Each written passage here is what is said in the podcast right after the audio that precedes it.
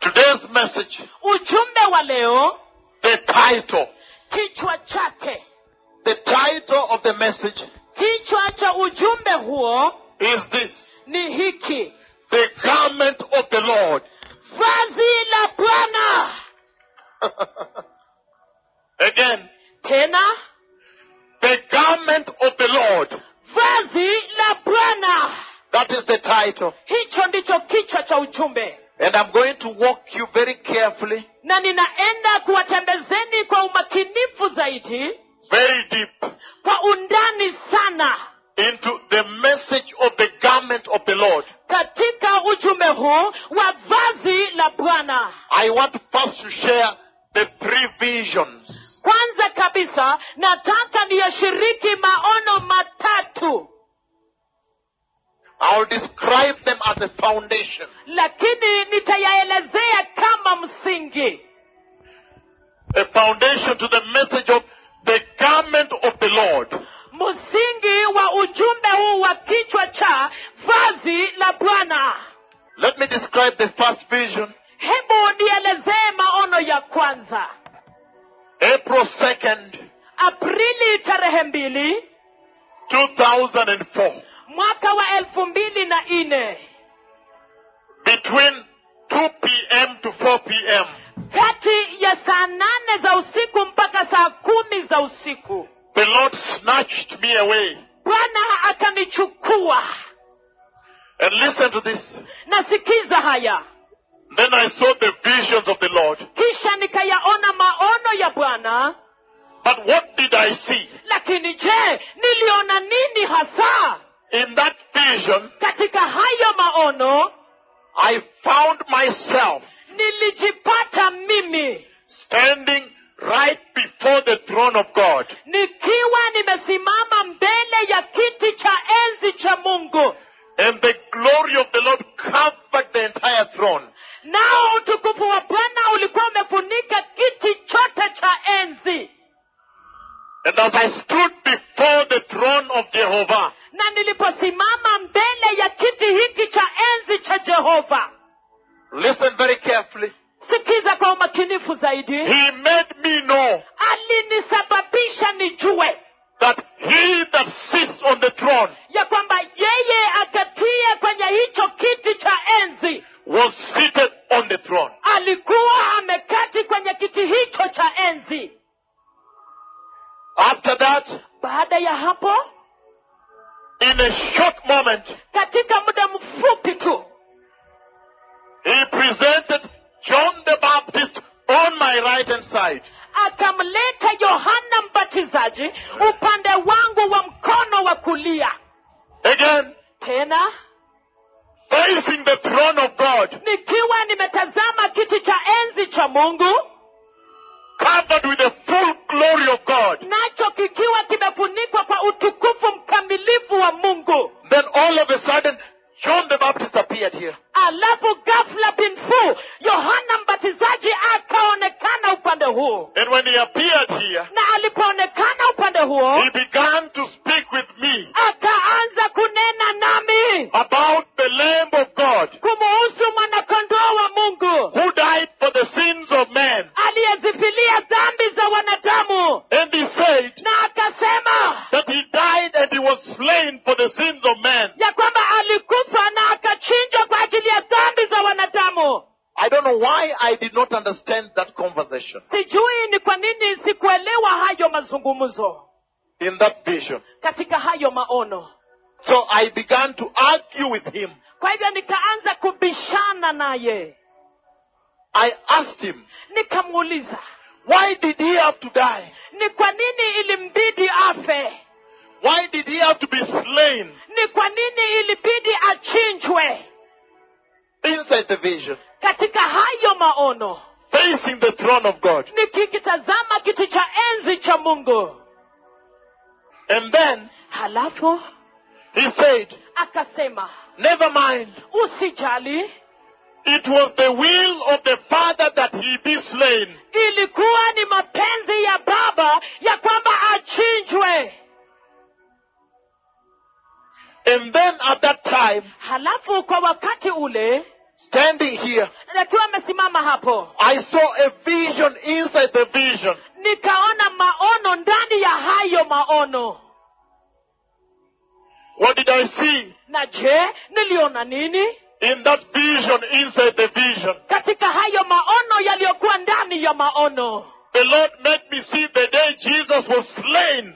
bwana akanifanya niione ile siku ambayo yesu alichinjwa And the details we cannot share here. na vipengee vinavyohusiana nayo hatuwezi shiriki hapa But it was horrific. lakini ilikuwa ya kutisha And I saw him slain for the sins of men. na nikamuona akiwa amechinjwa kwa ajili ya dhambi za wanadamu Listen to this. sikiza haya Then I came back to this vision. alafu nikayarudia yale maono tena I found that John the Baptist was still standing here. nikapata ya kwamba yohana mbatizaji alikuwa bado amesimama hapo Then after that, alafu baada ya hapo I saw, nikaona I saw changes coming to Israel. nikaona mabadiliko yakiijilia israeli I saw two changes of government in Israel. niliona mabadiliko mara mbili katika serikali ya nchi ya israeli Mabadiliko ya serikali ikitendeka mara mbili kule Israeli. mabadiliko ya serikali ikitendeka mara mbili katika nchi ile ya israeli The first change mabadiliko ya kwanza took place I saw. ikafanyika na nikayaona The second change mabadiliko ya pili I am going to describe in a while. ninaenda kuyaelezea kwa kitambo And then the Lord lifted me up again. alafu bwana akaniinua juu tena And when he lifted me up, na aliponiinua juu then from where I was, basi tokea pale nilipokuweko I saw many aircrafts nikaona ndege nyingi going to Israel. zikielekea israeli And when I looked inside the aircrafts, na nilipoangalia ndani ya zile ndege I saw Christians going to Israel. niliwaona wakristo wakielekea israeli How did I know they were Christians? na je nilijuaje ya kwamba walikuwa wakristo The Lord put specific people I know they're Christians inside the planes. bwana aliweka watu fulani hasa ambao ninawajua ni wakristo ndani ya hizo ndege Two changes of government that was coming to Israel mabadiliko mara mbili ya serikali ambayo yalikuwa yakiijilia nchi ya israeli And now I see aircrafts full of Christians going to Israel, to alafu Eh, Jerusalem. sasa nikaona ndege zilizojaa wakristo zikielekea israeli I have kept away some other parts of this prophecy. nimezuilia sehemu zingine za unabii huo But listen to this. lakini sikiza haya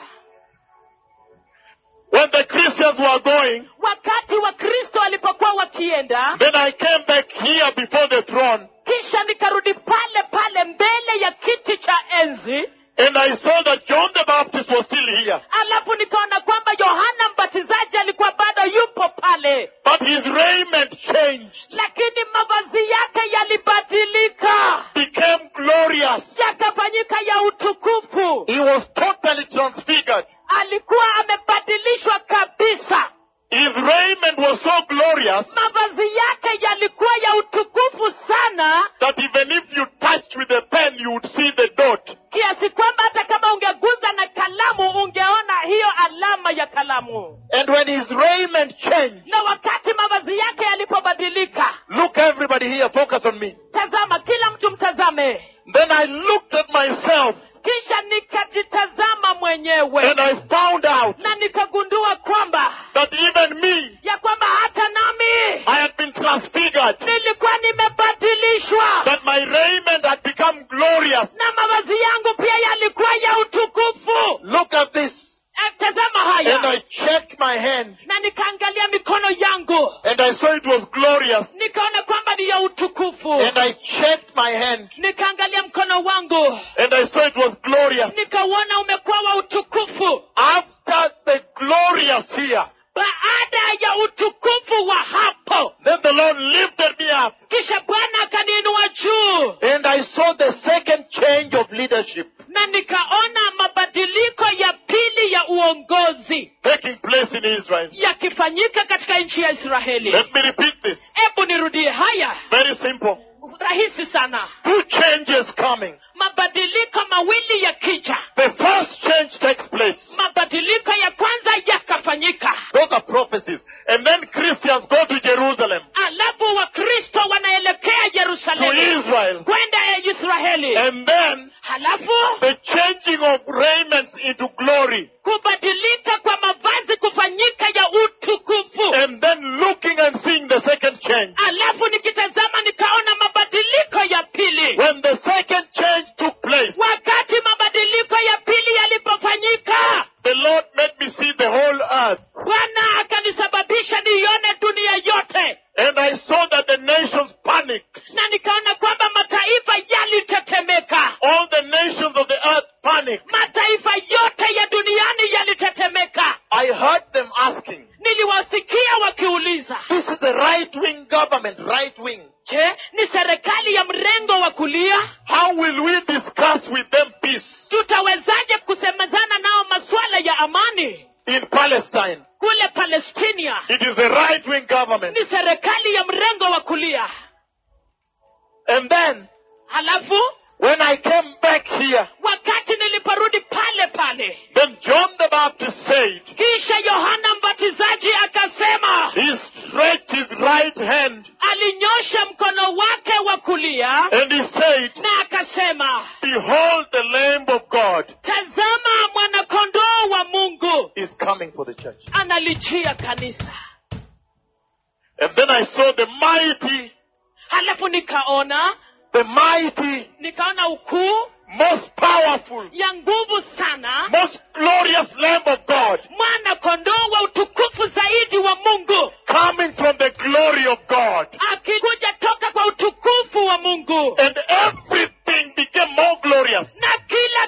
kitu kikaongezeka kwa utukufu There was a small ridge. kulikuwa na mtaro kidogo There was a small ridge between us and the glory of the throne. kulikuwa na mtaro kidogo baina yetu na utukufu wa mungu It was a little darkish. ilikuwa ya gizagiza kidogo But when the lamb came, lakini mwanakondoo alipokuja the ridge was sealed. ule mtaro ulifunikwa And it became super glorious also. na ukawa wa utukufu zaidi sana pia Everything there. kila kitu hapo Then I began to go around the world. alafu nikaanza kwenda kote kote ulimwenguni prophesying the changes coming to Israel. nikitabiri mabadiliko yajayo israeli I came to Kenya also. nilikuja hata hapa kenya Then I said, na nikasema there are changes coming to Israel. kunayo mabadiliko yanayoichilia israeli Two changes of government. mabadiliko mara mbili ya And kiserikali then after the first change,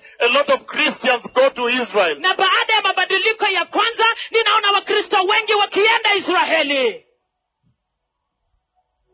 And then halafu 2006, mwaka wa elfu mbili na sita we watched news tulitazama habari and we saw na tukaona the first change of government take place mabadiliko ya kwanza ya kiserikali yakifanyika in Israel. katika nchi ya israeli I received a lot of phone calls and emails nikapokea simu nyingi na pia barua pepe kwa wingi from pastors all over the world. kutoka kwa wachungaji kote kote ulimwenguni Men of God, nabii wa mungu See, the first change has taken place. tazama mabadiliko ya serikali ya kwanza yamekwisha fanyika It was Ariel Sharon. ilikuwa ni ariel sharon He was the prime minister. alikuwa ndiye waziri mkuu And then he began to discuss peace.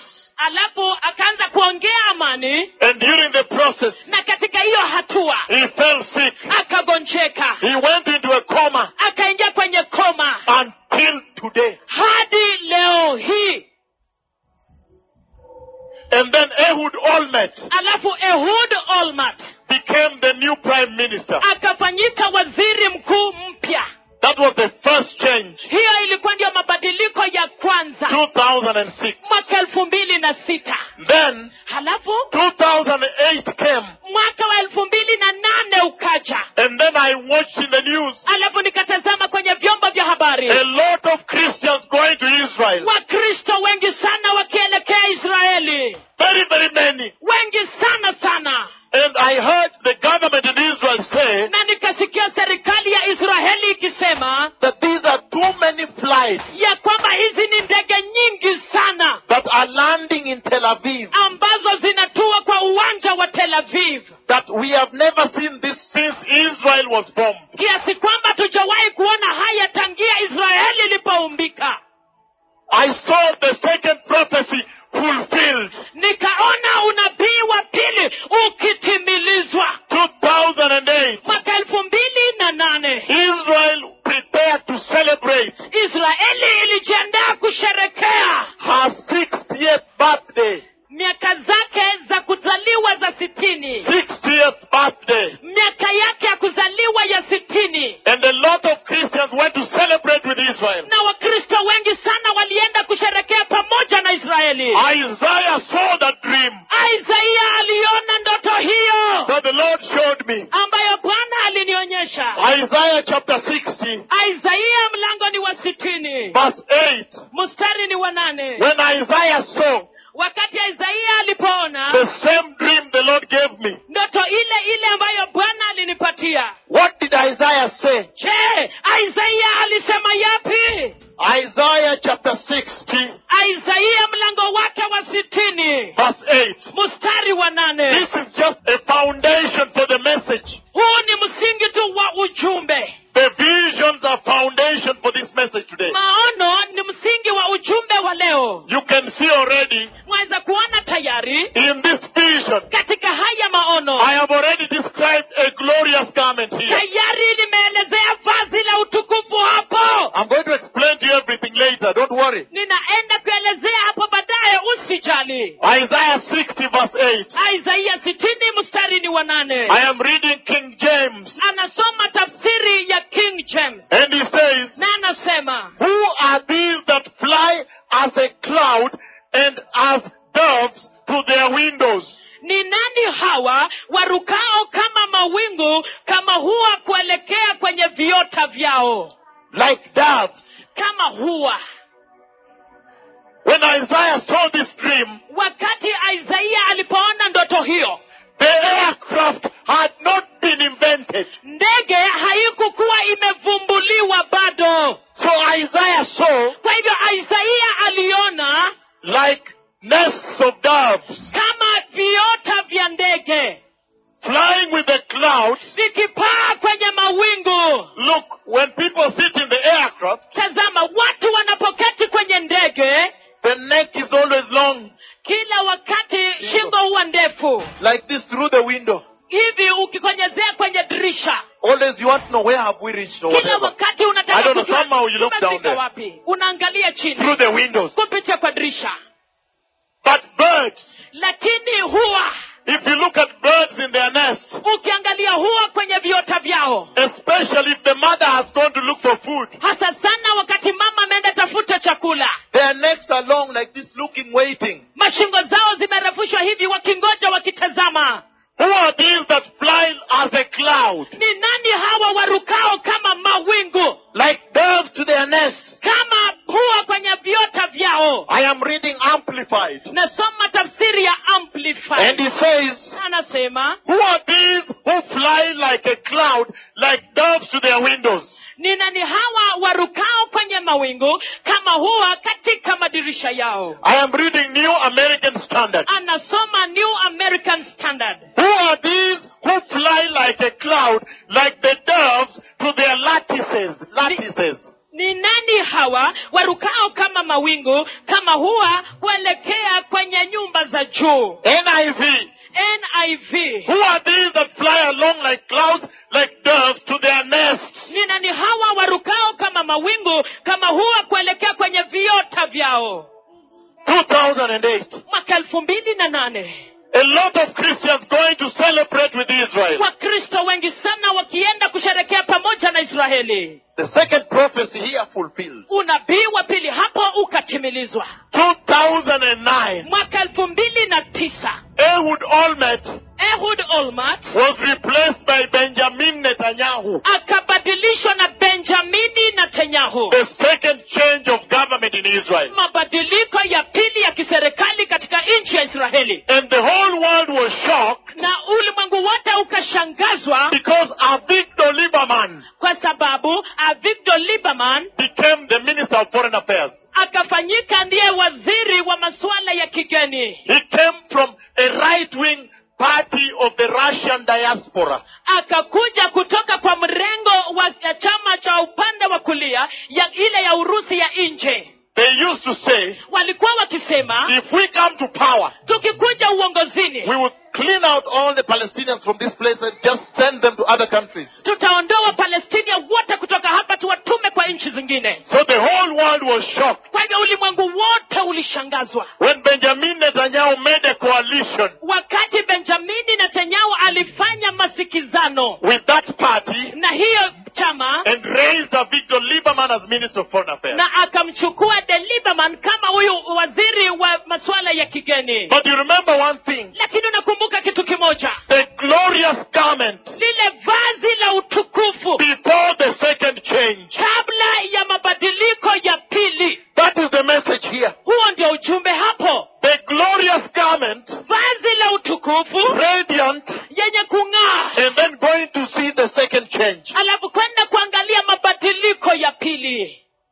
Second vision, maono ya pili July 29th, julai tarehe ishirini na tisa 2009. mwaka elfu mbili na tisa I am going to Venezuela. nilikuwa naelekea venezuela Then I sleep on the floor in Johannesburg, South Africa, alafu nalala kwenye sakafu kule johannesburg afrika kusini waiting for the aircraft for the next day. nikingojea ndege ya siku ifuatayo Inside that milieu, that busyness, katika ndani ya zile shughuli nyingi I fell asleep on the floor nikalala pale chini kwenye sakafu and saw the visions of the Lord. alafu nikayaona maono ya bwana What did I see na je niliona nini in that vision? katika hayo maono The voice said, sauti ikasema Look and see who is coming. tazama ukaone ni nani ajaye And I remember in the vision when I looked on my left hand side, na nakumbuka katika hayo maono nilipotazama upande wangu wa mkono wa kushoto then I saw a very powerful pale horse, kisha nikamuona farasi wa kijivujivu mwenye nguvu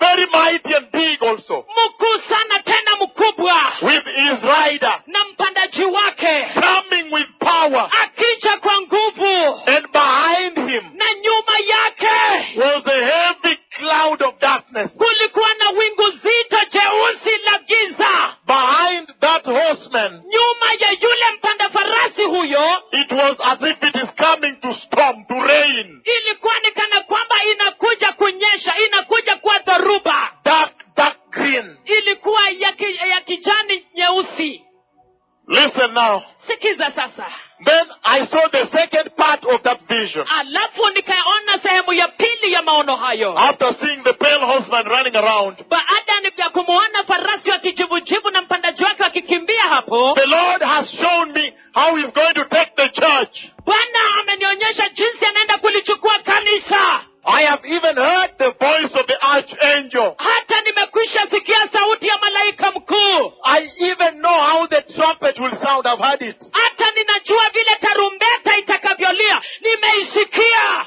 I have seen that all. nimeona hayo yote I have shared with you how the dead will be raptured. nimeshiriki nanyi jinsi wafu watakavyonyakuliwa But I had never seen the church inside heaven. lakini sikukuwa nimewahi kuona kanisa ndani ya mbinguni I had seen the Lord take the church, nilikuwa nimemwona bwana akilichukua kanisa but I had never seen her inside heaven. lakini sikuwa nimewahi kuliona ndani ya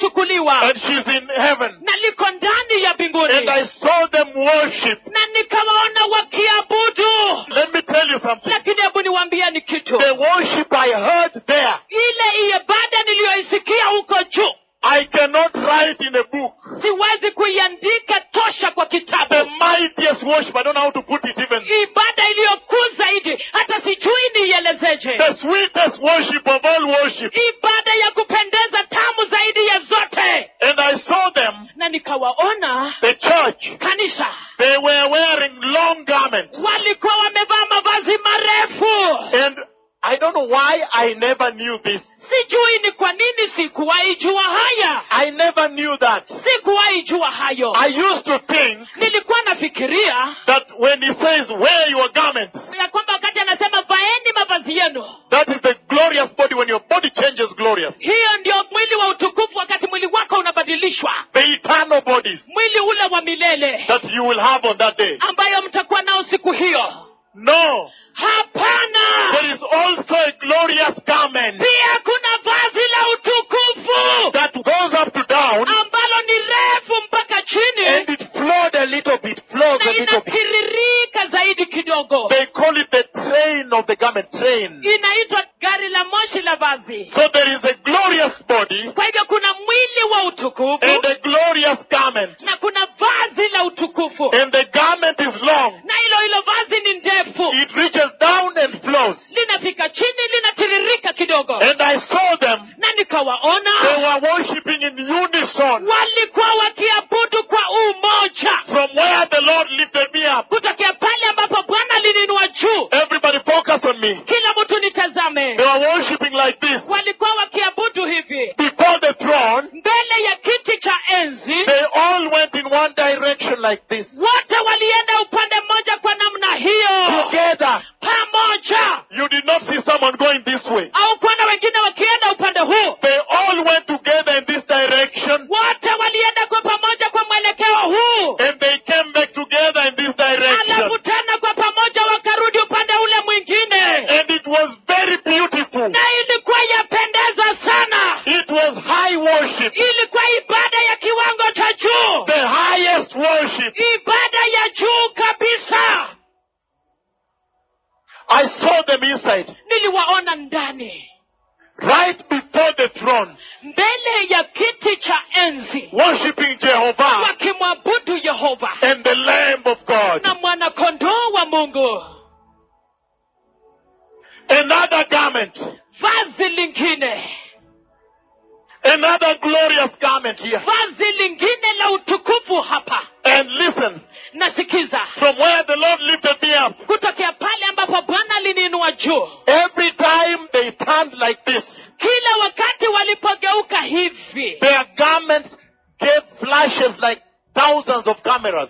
mavazi yao yaling'aa kwa mwanga kama vile mwanga wa kamera maelfu yake Yalikuwa yanarusha utukufu. yalikuwa yanarusha utukufu Yalikuwa yanametameta na utukufu. yalikuwa yanametameta na utukufu Yanaangaza utukufu kama Yana- mwangaza. yanaangaza utukufu wa mwangaza The garments were radiating glory. mavazi yalikuwa yanang'aa kwa utukufu Over there, hapo hivyo worshipping wakiabudu from where I was, kutokea pale nilipokuwa like thousands of cameras flashing. kama maelfu ya kamera ikiangaza mianga yake Another glorious garment. vazi lingine la utukufu Of course, the prophecy of the pale horseman na hata hivyo unabii wa farasi wa kijivujivu is the death you see consuming the earth ni kifo ambacho unaona kinateketeza dunia yote all over the world now. iko kote kote ulimwenguni sasa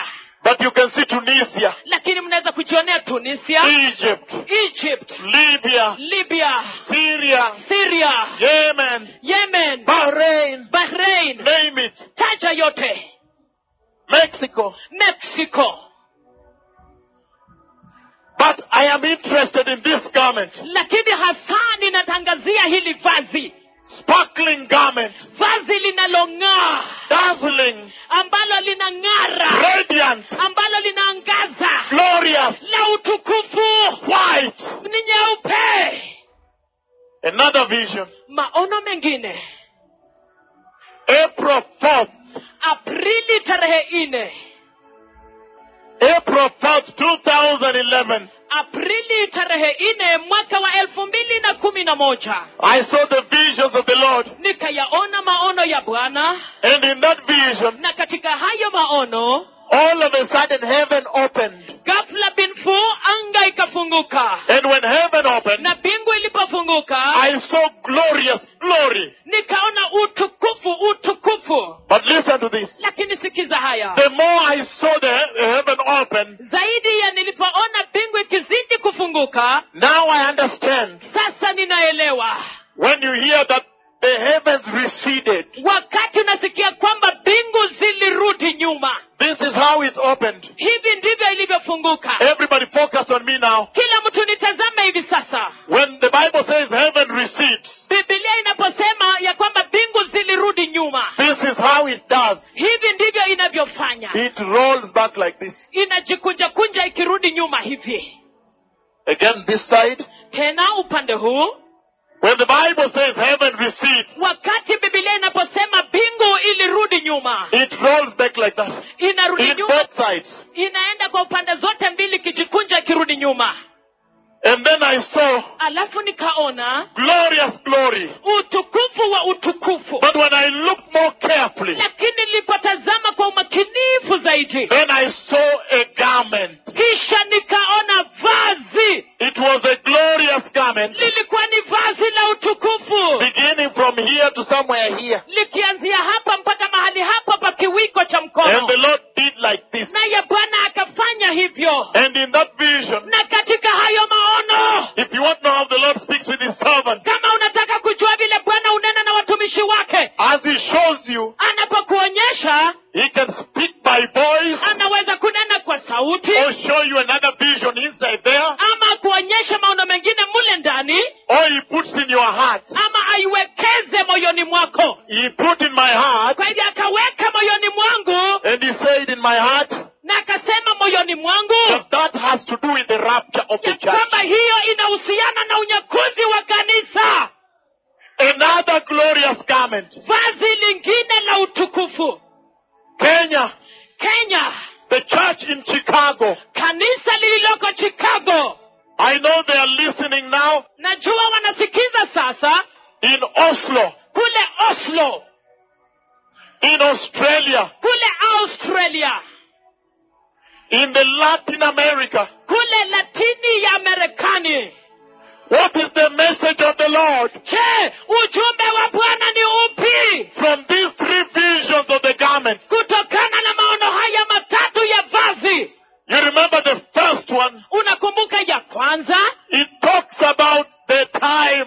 inanena kuhusu wakati if you were following. kama ulikuwa unafuatilia Go see the first change, enda ona mabadiliko ya kwanza come back, rudi come and speak glorious, mavazi yawe ya utukufu and go see the second change. alafu nenda kaone mabadiliko ya pili It tena talks about time. inanena kuhusu wakati the time for wearing the glorious garment. wakati wa kuvalia vazi la utukufu And the Lord was saying, naye bwana alikuwa akisema but by the time the second change takes place, ya kwamba kufikia wakati ambapo mabadiliko ya serikali ya piti yanapofanyika you rather be wearing a glorious garment. afadhali wa umevaa vazi la utukufu The Lord was saying bwana alikuwa akisema that by the time the second change comes, ya kwamba kufikia wakati ule ambapo mabadiliko ya pili inapokuja you rather be found wearing a glorious garment. afadhali upatikane ukiwa umevaa vazi la utukufu But I want to walk with you slowly. This is a very deep message. It's very long also. lakini nataka nitembee nanyi pole pole maana ujumbe huu ni wa ndani wa vilindi sana Precious people, watu wa dhamani I want to begin from Israel, ninataka nianzie israeli the house of Jacob. nyumba ya yakobo What is the message the Lord is saying? je ujumbe ambao bwana anasema ni upi in these three visions of the garment here. katika haya maono matatu ya vazi hapa Listen to this, somebody. sikiliza haya mtu The house of Jacob, nyumba ya yakobo they were living the way they wanted, walikuwa wakiishi jinsi walivyotaka in God in Gosheni, the land of Egypt. katika nchi ya Misri. They went to work in the morning Walienda kazini asubuhi, and they came back in the evening. wakarudi jioni. They were carrying bread Walikuwa wamebeba mkate and fruits and foods. na matunda na vyakula. Those that were tilling the soil. Wale waliokuwa wakilima mchanga, If your boss was growing tomatoes, kama mkubwa wako alikuwa anapanda nyanya, he gave you some tomatoes at the end of the day. alikupatia nyanya kidogo mwisho wa siku. Those that worked in the pyramids, Wale waliofanya kazi kwenye pyramid they were compensated in a certain way also. walikuwa wakilipwa kwa njia fulani pia, Not really compensation, slavery. si hasa kulipwa, lakini utumwa. Do you know the definition of slavery? Je, unajua maelezeo ya hili neno utumwa? That means Hiyo inamaanisha you live for food. unaishia tu chakula. You must work to get for today. lazima ufanye kazi ili upate ya leo Those whose bosses were fishing, wale ambao wakubwa wao walikuwa wavuvi probably they brought home fish. labda walileta nyumbani samaki But they went to work as usual lakini walienda kazini kama kawaida until they began to cry out to Jehovah. hadi walipoanza kumlilia jehova And when they began to cry to Jehovah, na walipoanza kumlilia jehova look at what happened.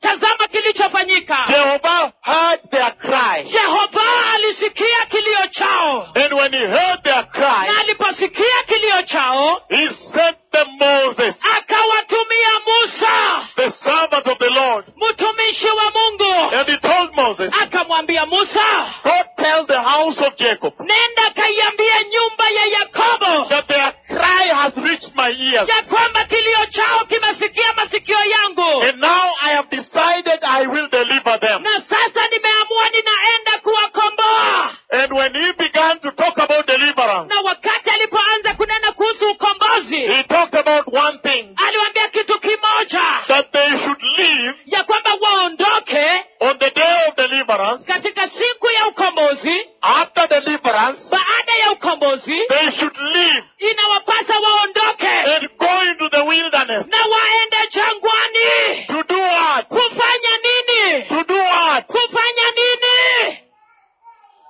To worship the Lord. kumwabudu bwana To worship Jehovah. kumwabudu jehova They were living as usual. walikuwa wakiishi kama kawaida But when time came lakini wakati ulipofika for them to now appear before the Lord, kwao sasa kujiwasilisha mbele za bwana then the Lord gives protocol. kisha bwana anapeana mpangilio He says now, anasema on sasa the matter of appearing before me, kuhusiana na hili swala la kujiwasilisha mbele zangu tell the house of Jacob kaiambia nyumba ya yakobo that there is a protocol, ya kwamba kuna mpangilio there is a systematic, a system. kunao mpango mahususi You don't just come. haukuji tu hivi hivi Hey, hey, Jehovah. unakuja tu jehova Hey, hey, ca- can you bless me? unaweza kunibariki You don't do that. haufanyi hivyo He told Moses akamwambia musa that when the time comes ya kwamba wakati utakapofika for the house of Jacob to come out, wa nyumba ya yakobo kutoka tell them the following waambie yafuatayo that before the midnight hour, ya kwamba kabla ya saa sita ya usiku the perfect lamb mwana kondoo ambaye ni mkamilifu without defect, asiye na mawaa without deformity, asiye na dosari without error, asiye na kasoro a perfect lamb, mwanakondoo mkamilifu and you must slaughter na lazima mumuchinje and take the perfect blood of the perfect lamb. na uchukue damu kamilifu ya mwanakondoo mkamilifu When it's time now to appear wakati unapofika wa kujiwasilisha sasa before Jehovah, mbele za jehova then the Lord gives bam, bam, bam. They must have a lamb. They must eat bread without yeast. kisha bwana anapeana masharti lazima wawe na mwanakondoo lazima wale mkati usiotiwa chachu Eat bitter up wale mboga chungu the blood. damu You see? waona hayo They were living normally. walikuwa wakiishi kawaida tu No trouble. hakuna shida No problem. hamna neno We are in slavery, tuko katika utumwa but we are managing. lakini tunajiendeleza We are kind of managing. tunajiendeleza hata We have hivyo families here. tuna jamii hapa They were managing. walikuwa wanajiendeleza tu But when it came to appearing before the Lord, lakini ilipofikia kujiwasilisha mbele za the bwana following benchmark must be accomplished. ishara ifuatayo lazima itimilizwe Even when you follow them in the wilderness. hata wakati unapowafuata kwenye jangwa Now you cannot fool around. sasa hauwezi kufanya upuuzi When tena they fool around, he killed them. wakati alifanya upuuzi aliwaua Jehovah. jehova Welcome to the kingdom of Jehovah. karibuni katika ufalme wa jehova Welcome. karibuni When they fooled around, wakati walifanya upuuzi they said, walisema Ah, ah, this time we would have been in Egypt. hii wakati tungekuwa misri What time is it now? ni saa ngapi sasa At this time, I would have arrived with some hot bread wakati huu ningekuwa nimefika na mkate motomoto and some fresh fish. na samaki mbichi I would be eating some matumbos now. Ni, ningekuwa nakula matumbo sasa hivi When he heard them, wakati alipowasikia he destroyed them. aliwaharibu 23,000 one day. watu elfu ishirini na tatu kwa siku moja Protocol, mpangilio requirements mahitaji for worship.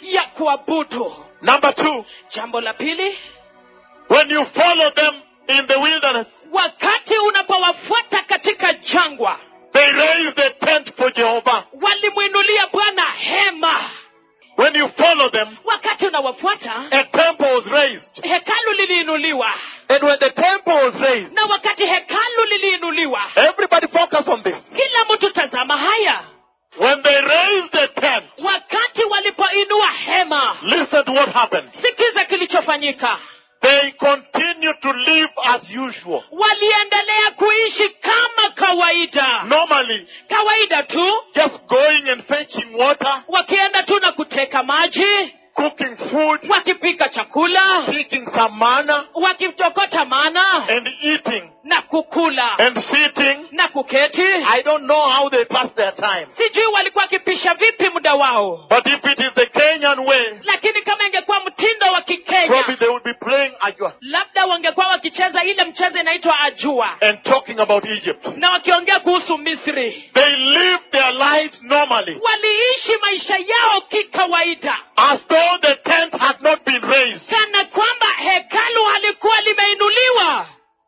They just live normal, just doing things normally. waliishi tu kikawaida wakifanya mambo yao kikawaida Until one day, hadi siku moja when the Lord wakati bwana spoke to Moses, alipomnenea musa and he told Moses na akamwambia musa that now this tabernacle ya kwamba sasa hili hema requires sacrifice. linahitaji dhabihu Now this tent sasa hili hema requires people sacrificing. linahitaji watu wakitoa dhabihu In other words, worship. kwa maneno mengine kuabudu And he told Moses, akamwambia musa go out there enda kule nje and find somebody there na ukampate mtu huko by the name Aaron. kwa jina haruni If you find him, ukishampata the way the Bible puts it, jinsi bibilia inavyoiweka he says, anasema let him be brought to you. wacha aletwe kwako Let me repeat it again so you can understand the message. hebu nikairudia ili ukapata ujumbe huo That let him be brought to you out from the Israel, out, brought out from the Israelites. ya kwamba wacha akaletwe kwako atoke nje kutoka kwa waisraeli aletwe kwako In other words, in Swahili, kwa maneno mengine you say, mwende mumulete hapa. katika kiswahili anasema mwende mumulete hapa. Mwenda leta yeye hapa. kwenda mlete hapa You hear the voice of some force. unasikia hiyo sauti ikiwa na msukumo Go bring him here by force. enda kamlete hapa kwa lazima Which means to me inamaanisha kwangu eh, that if you had said, "Eh, eh, eh, please, Aaron, please, do you want to come?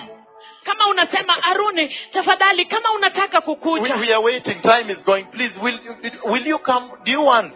tunangojea wakati na yoyoma unapenda unataka utakuja And Aaron, I, I don't feel like. You naye see that? aruni anafanya hivyo anasema sijisikii That's why they kuja." said, biblia inasema let him be brought to you. wacha na aletwe kwako Peana amri. peana amri Waende wamlete nje. waende Leta yeye. wamlete wamlete leta yeye And the picture you have na hiyo picha ulio nayo is some two strong men niyo watu wawili wenye nguvu holding one shoulder, holding wakishika mabega na huku pia and pulling, it, bringing him. wakimvuruta wakimleta Why?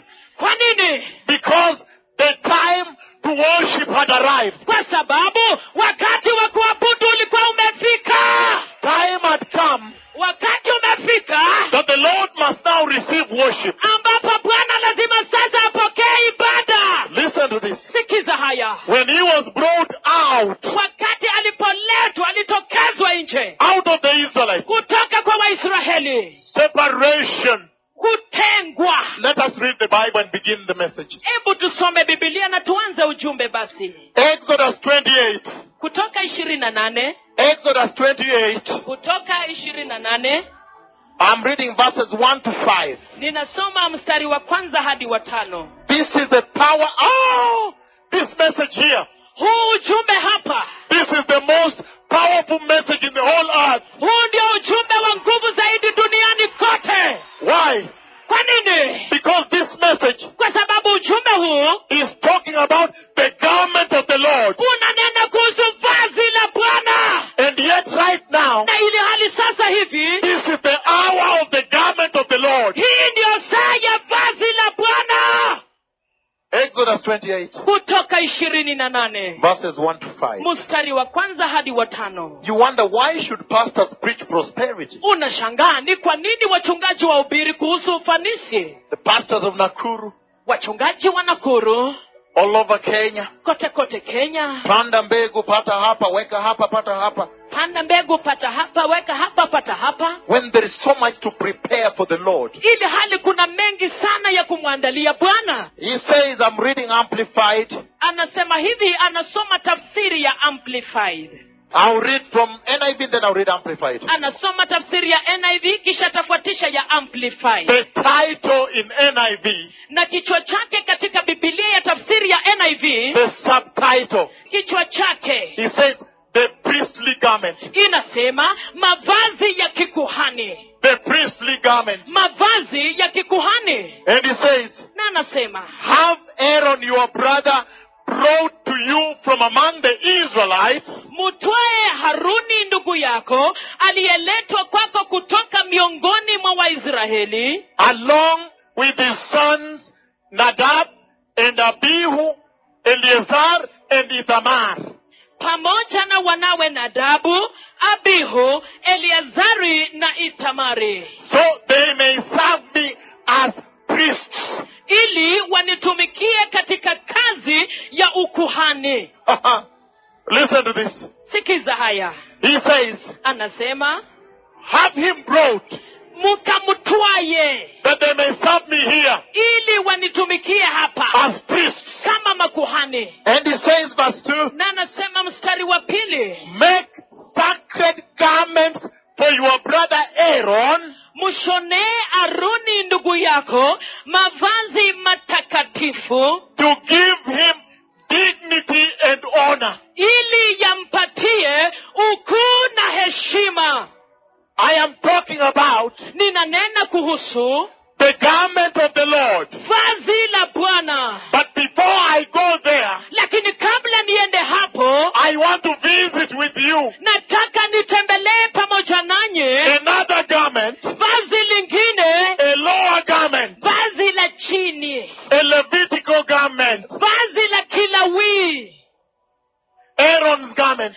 vazi la haruni Somebody, mtu a lower garment, lower, vazi la chini smaller.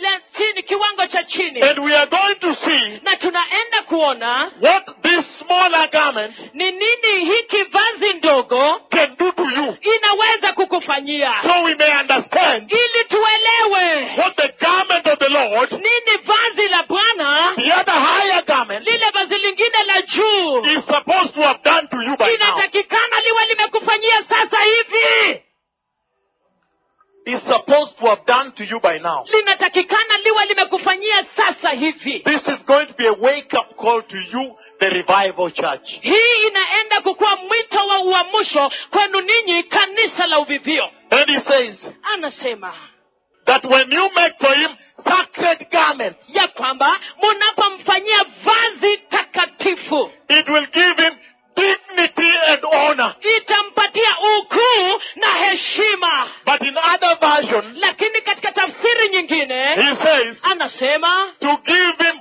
honor and beauty. impatie heshima na urembo He uses the word beauty, hiyo neno urembo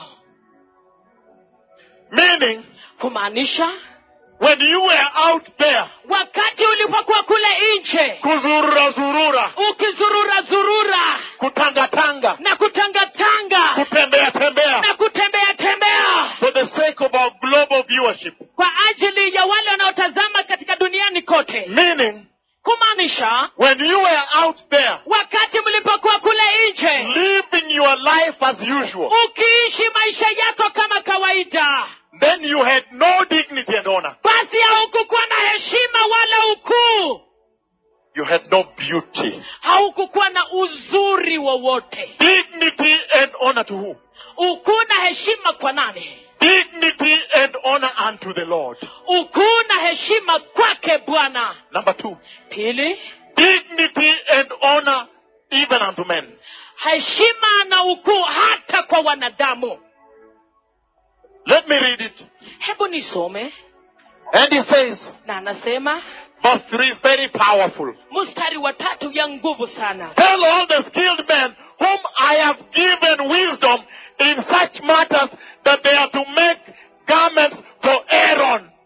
waambie mafundi stadi wote niliyowapa hekima katika shughuli hiyo wamtengenezee haruni mavazi hayo for his consecration, so he may serve me as priest. ili awekwe wakfu anitumikie katika kazi ya ukuhani Listen, focus on me now. nisikize nitazame sasa He's saying anasema that the lower garment, the smaller level garment, ya kwamba lile vazi la chini lile vazi la kiwango cha chini the Aaronic garment, lile vazi la kiharuni the Levitical garment, lile vazi la kilawii what it did to you kile kilichokufanyia was the following. ilikuwa ifuatayo That when you came ya kwamba ulipokuja and it was bestowed on you, na ukavikwa you wore it. ukaivaa Number one, kitu cha kwanza it separated you from them. ili kutenga kutokana na wao That's why he said, ndio maana nikasema bring him out from among them, out from there. mulete kutoka katikati yao Number one, it separated you.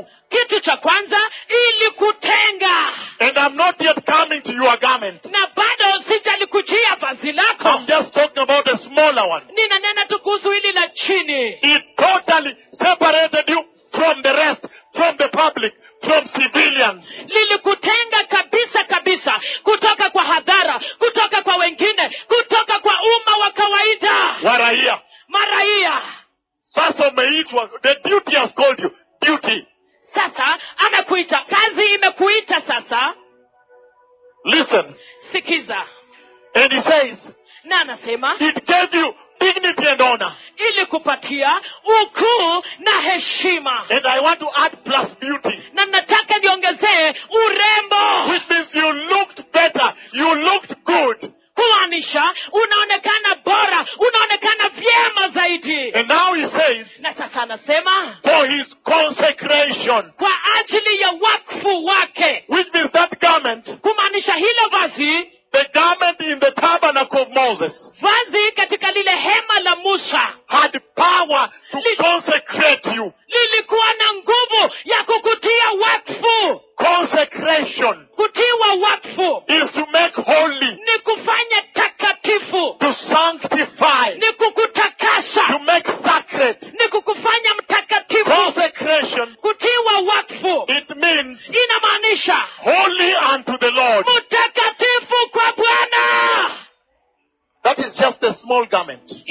vazi ndogo I am not yet on you. bado sijakufikia I talked about your garment nilinena kuhusu vazi lako in the three visions. katika hayo maono matatu This is your garment. hili ndilo vazi lako The radiance, lenye kung'aa transfiguration, ambalo leta mabadiliko and the, the showing, the glorious. alafu kuonyesha lile la utukufu I am not yet here. bado sijafika hapo I just want to deal with this garment nataka tu nikabiliane na hili vazi of the Levites. la walawii That when you will now think about yours, ya kwamba sasa utakapofikiria kulihusu you lako will really cry to God today. utamlilia bwana sana leo hii You tell Him to forgive you utamwambia kusamehe because kwa sababu you're soon going to realize unaenda pia kutambua that as a church, ya kwamba kama kanisa you've lived lower than the expectation, umeishi viwango vya chini kuliko ulivyotarajiwa lower than your level. unaishi chini ya kiwango chako Listen to this. sikiza haya Do you know why they said the men of the cloth? je unajua ni kwa nini wanasema mtu wa vazi It's about the garment. inahusiana na vazi In fact, hata hivyo he says, anasema to consecrate him ili kumtia wakfu so he may serve me as priest. ili aweze kunitumikia kama kuhani So you cannot even serve the Lord kwa hivyo hata huwezi kumtumikia bwana because the identity is the garment, maana kitambulisho ni vazi the benchmark. hiyo ndio ishara kuu He says, anasema verse 4 mstari wa nne These are the garments they are to make, haya ndiyo mavazi watakayoshona and it describes every single detail specific. na anaelezea kila kipengee hasa And he says, anasema a breastpiece, kifuko cha kifuani an ephod, kisibau a robe, kanzu a woven tunic, joho lililorembwa a turban, kilemba a sash, na mshipi specific. hasa sana And if you go to other scriptures in the Bible, na ukienda kwa maandiko mengine katika bibilia you find now the deeper revelation, the specifics of God, very specific, how to make each one of them. unapata ufunuo wa kiundani ambao ni wa hasaa sana wa kila kipengee kinachohusika na jinsi kinastahili kutengenezwa How to make each one of them. jinsi ya kutengeneza kila mojawapo God now becomes very specific. sasa mungu anakuwa wa hasa sana And he says, na anasema Moses, musa go to some man enda kwa mtu fulani inside the house ndani ya nyumba whom I have given skill, ambaye nimepatia ustadi some skillful man. mtu mustadi He says, anasema some men in the house. mtu fulani kwenye There nyumba are some people there kuna watu fulani huko that I have given skills ambao nimewapatia ustadi and wisdom na hekima on how to do those matters of the garment. ya jinsi ya kufanya masuala haya ya vazi Hallelujah.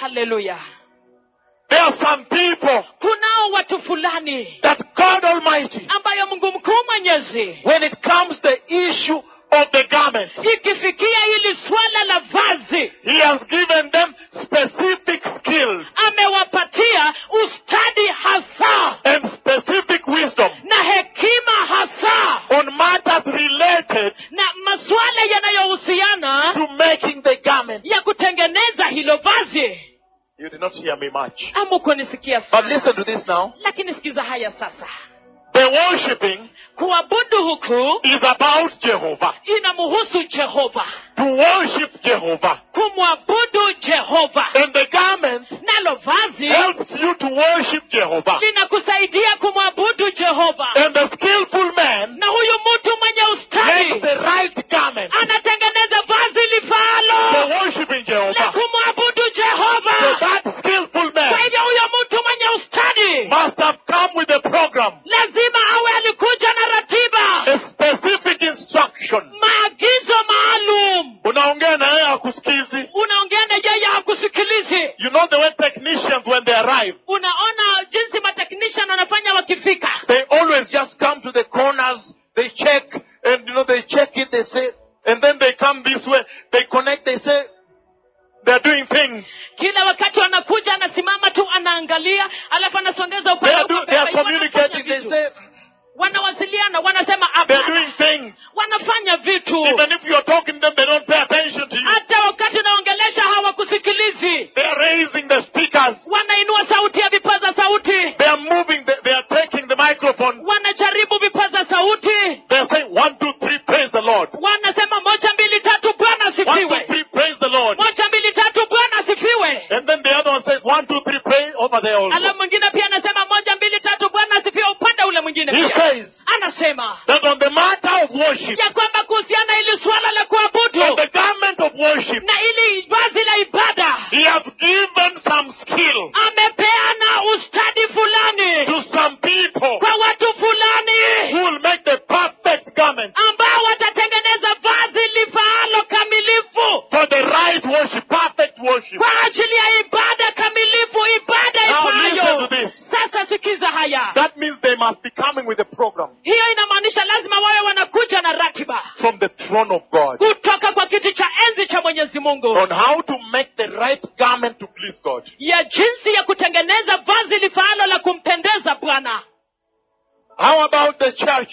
na je kulihusu kanisa nalo How about the church of Christ? je nalo kanisa la kristo I see a man ninamwona mtu that has been sent to you now ambaye ametumwa kwenyu sasa with skills akiwa na ustadi wote on how to prepare the garment, na jinsi ya kuandaa vazi the specific garment, vazi hasa the right garment, vazi lifaalo the perfect garment vazi kamilifu for perfect worship. ya ibada kamilifu How about the church? na je kulihusu kanisa Because the church also, kwa sababu kanisa nalo pia if I look at the clock of God in heaven, nikiangalia saa ya mungu mbinguni I am shocked ninashangazwa because in the vision, kwa sababu katika maono I already saw she has appeared, tayari niliona alikuwa limejiwasilisha meaning the time to appear has arrived. kumaanisha wakati wa kujiwasilisha umefika And when I looked at her appearing, na wakati nilipolitazama likijiwasilisha she did not say,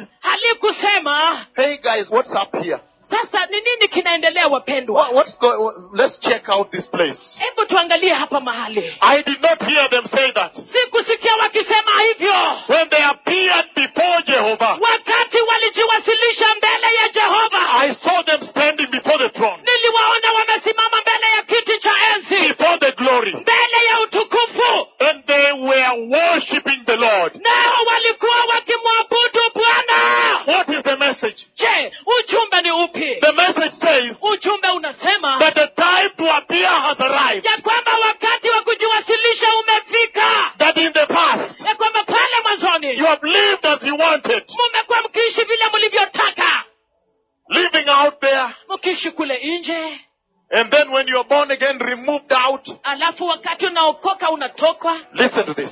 sikiza haya He says, anasema he says that anasema kwamba right now sasa hivi the church is about to appear. kanisa karibu litajiwasilisha When I say, wakati nasema you know the way the Lord uses his servant. waona jinsi ambavyo bwana anatumia mtumishi wake The war in Iran, vita vya iran I have already seen it tayari nimekwisha viona because I've already lived that day. kwa sababu tayari nimeiishi hiyo siku So I can describe the details. kwa hivyo ninaweza kuelezea vipengee vyake So when I stand here kwa hivyo ninaposimama hapa and I say that I have seen her appearing, na ninasema kwamba nimeliona likijiwasilisha it is a prophecy. ni unabii The Lord is saying bwana anasema that soon she is going to appear. ya kwamba hivi karibuni litajiwasilisha I am announcing that ninatangaza the time for the church to appear ya kwamba wakati wa kanisa kujiwasilisha before the throne of God mbele ya kiti cha enzi cha mungu has now drawn very close. sasa umekaribia zaidi In other words, you can say kwa maneno mengine taweza kusema that this is the hour to appear. ya kwamba hiyo ndio saa ya kujiwasilisha And when they appeared, na wakati walipojiwasilisha when I looked at them, wakati walikuwa wakiabudu But when I checked, lakini nilipotazama they were worshipping walikuwa wakiabudu because they were in garments. na ilhali walikuwa kwa mavazi So you understand kwa hivyo unaelewa what the Lord is saying? kile ambacho bwana anasema He's talking about the preparation of the garment. anaongea kuhusu kuandaa vazi But first of all, lakini mwanzo kabisa let us deal with this other smaller garment wacha tukabiliane na hili vazi lingine la kiwango cha chini that we may not abuse this higher garment. ili tusiweze kulitukana hili vazi la kiwango cha juu Otherwise, you will abuse it. la sivyo utalitukana He's saying anasema that Aaron's garment, ya kwamba vazi la haruni when you wore it, wakati unapolivalia it had real power, iko na nguvu halisia true power nguvu ya kweli that separated you physically ambayo ilikutenganisha kiasilia from the rest. kutoka kwa wengine wote Separation. kutengwa Number two, jambo la pili that Aaron's garment, ya kwamba vazi la haruni when you wore it, wakati unapolivalia it gave you dignity and honor lilikupatia ukuu na heshima before the Lord, mbele za bwana meaning the favor of the Lord. kumaanisha kibali cha bwana Before the Lord. mbele za bwana Number three, kitu cha tatu he says, anasema it had power to consecrate you, ilikuwa na nguvu ya kukutia to wakfu anoint you, ya kukupaka to make you holy. ya kukufanya mtakatifu Aaron's garment. vazi la haruni And you know how weak it was. na unajua jinsi lilivyokuwa dhaifu So you can already begin to weigh yourself out. kwa hivyo tayari umekushaanza kujipima mwenyewe And he says na anasema that at this hour, ya kwamba kwa saa hii now he has sent you a skillful one. sasa amekutumia mwenye ustadi He has sent him to the house amemtuma kwenye nyumba and to Kenya. na kwa kenya So much here in Kenya. hapa sana kenya He has sent a skillful man to Kenya, ametuma mtu mwenye ustadi kenya even to Canada, hata canada Venezuela, venezuela Chile, chile United States, majimbo ya umoja wa marekani Vienna, Europe. pia na uropa Listen, sikiza he says, anasema Behold, tazama I have sent you a skillful one. nimewatumieni mwenye ustadi The one I have given the program yeye ambaye nimempatia ratiba of skills ya on ustadi how to do it perfect ya jinsi ya kuifanya kwa ukamilifu and wisdom. na hekima Who is this man? je huyu mtu ni nani basi Who is this man walking among you ni here? nani huyu anayetembea miongoni mwenyu hapa That the Lord has sent you. ambaye bwana The amewatumieni Holy Spirit. roho mtakatifu Hallelujah. haleluya The Holy Spirit of roho Jehovah. mtakatifu wa yehova But the problem is this. lakini shida ndiyo hii When I look at you, the church, wakati ninapowatazama kanisa in Chicago, kule chicago in San Diego, kule san diego the church in Washington, D.C., kanisa la washington dc the church in Seattle, Washington, kanisa la seattle when washington I look at the church in Europe, wakati natazama kanisa la uropa Costa Rica, costa Oh. rica Australia, australia I see the skillful one. ninaona mwenye ustadi He has been sent to you. amekwisha tumwa kwenyu But I also see lakini pia ninaona that you are not yet talking to him. lakini bado hamjaanza kumnenea Hamjaanza kuongea na yeye hamjaanza kuongea na yeye kuhusu hili jambo la vazi. kuhusu hili jambo la vazi Even in Kenya, hata hapa kenya there is a big revival now. kuna uvivyo mkubwa sasa And among those na miongoni mwa of wale you wenyu who have already consulted him, ambao tayari wamekwisha ongea na yeye I see beauty. ninaona urembo I see honor. ninaona heshima I see glory. ninaona utukufu But those who have not, lakini wale ambao bado they are still languishing out there. bado wanatangatanga huko nje If you have not asked him, iwapo haujamuuliza today is the day to ask him leo ndiyo siku ya kumuuliza to help you. But, akusaidie but let, let, let us continue. lakini hebu tuendelee Let me first focus on the Levitical garment. hebu kwanza nikalitazame hili vazi la kilawii And he says na anasema that that garment ya kwamba hilo vazi did things lilifanya mambo to men kwa mwanadamu more than what I see in the church today. zaidi ya kile nikionacho kanisani hivi leo Be careful. jichunge Again, tena when I look at the church today, wakati ninapolitazama kanisa hivi leo I see a church ninaona kanisa that is- they say, we are wearing the garment. ambalo wanasema tumevaa vazi I ask, where is it? alafu nauliza liko wapi hilo They vazi say, can't you see it? wanasema je You can see haulioni Please see it. tafadhali lione I say, Please show me. alafu nasema tafadhali nionyesheni But we are wearing it. How come you don't see it? lakini tumelivalia je yawezekanaje haulioni And I see the church na ninaliona kanisa saying she's wearing the garment, likisema limevalia vazi but she has not even met, lakini bado, achieved, yes. lakini bado She halijafanikiwa has not even achieved the smallest benchmark, halijafanikiwa halijafikisha ishara iliyo ndogo the kabisa smallest standard. ambayo ni kiwango cha kidogo zaidi What is the smallest standard? na je kiwango hiki kilicho kidogo ni kipi When the letter A, letter A, enda kamlete mlete yeye separation, kujitenga the first standard kiwango cha kwanza is that, first of all, separated. ni kwanza kajitenge Separated from who? kujitenga na nani From the world. kutoka na ulimwengu And so you say, look, we are wearing it. na kwa hivyo unasema tazama tumelivalia And then I say, alafu nasema then what are you doing in the world? alafu basi ni nini unafanya ulimwenguni What are you doing in the world out there? unafanya nini ulimwenguni huko nje If you say you are wearing it, ikiwa unasema umelivalia vazi I want to move on. nataka niendelee Look at what I want to do. angalia kile nitakacho kukifanya I want to do a small transition. ninataka nifanye kubadilika kudogo A small transition mabadiliko kidogo from this garment. kutoka kwa hili vazi I want us to step baby steps. ninataka tuchukue hatua za To kitoto move slowly kutembea pole and pole begin to touch a little bit on your garment. A little bit, not so much. na kuanza kuguzia kidogo tu kwa vazi lenyu siyo nyingi sana And then later, alafu I baadaye want to come now nataka nije to sasa the quality of the anointing. ya kile kiwango cha upako Let me say it properly. hebu niseme vyema I want to transition slowly ninataka nibadilishe pole pole from the Levitical garment kutoka kwa vazi la kila wii to the garment that the church is wearing. hadi kwa lile vazi ambalo kanisa limevalia But in the process, lakini katika hatua hiyo you will always see me come back utaniona tena nikirudi nyuma to talk now kuongea sasa and compare na kulinganisha and to talk about the quality of anointing.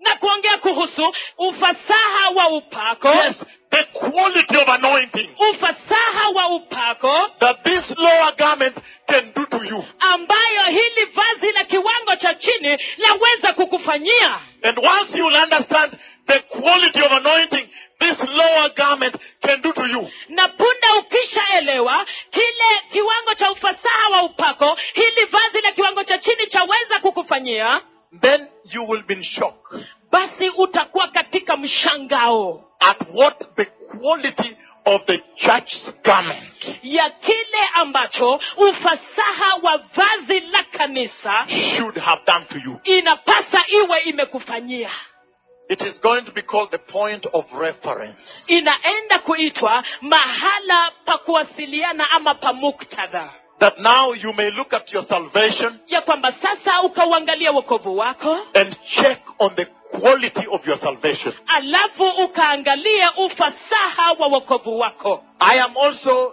reminded here pia ninakumbushwa hapa that the skillful one ya kwamba mwenye ustadi has skills anayo ustadi to perfection the garment wa kulikamilisha vazi and wisdom na hekima to to perfection the garment Ya kuli- skillfully in wisdom, ya kulikamilisha hilo vazi kwa ustadi katika hekima in the fear of the Lord. katika kumwogopa bwana Let us move on. hebu tuendelee Turn with me now the book of Hebrews chapter 5 geuka pamoja nami sasa kwa kitabu cha waibrania mlango wa tano as we slowly transit.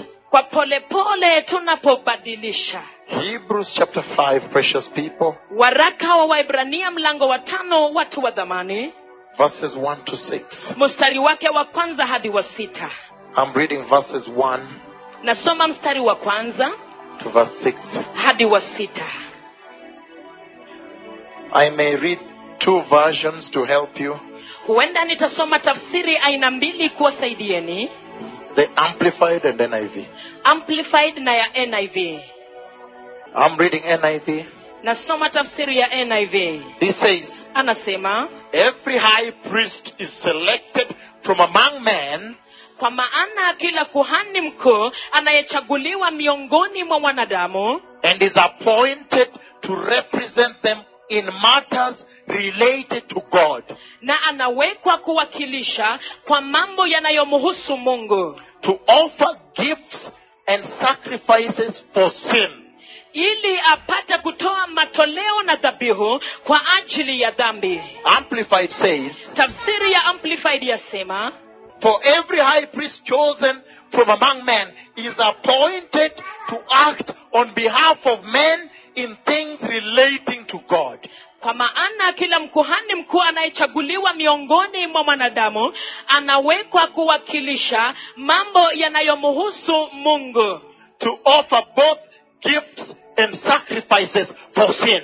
ili atoe matoleo na zawadi kwa ajili ya dhambi Let me explain something as we move on, precious people. hebu nieleze kitu tunaposonga mbele watu wa dhamani He's saying anasema that there is the being chosen, ya kwamba kuna kule kuchaguliwa that you don't just come ya kwamba haukuji tu to worship. kuabutu The other version says selected, katika ile tafsiri nyingine inasema kuchaguliwa but he's saying ambaye anasema chosen, kuchaguliwa that you must be chosen ya kwamba lazima uteuliwe from among the world, among men, kutokana na ulimwengu miongoni to mwa come and do watu worship. kukuja kufanya ibada In other words, kwa maneno mengine you must be chosen lazima or uchaguliwe selected au to be uteuliwe separated ukatenganishwe to come and worship. uje ukaabudu You see, you still talk about the same protocol. waona angali ananena kuhusu mpangilio ule ule The same protocol because he's still touching base.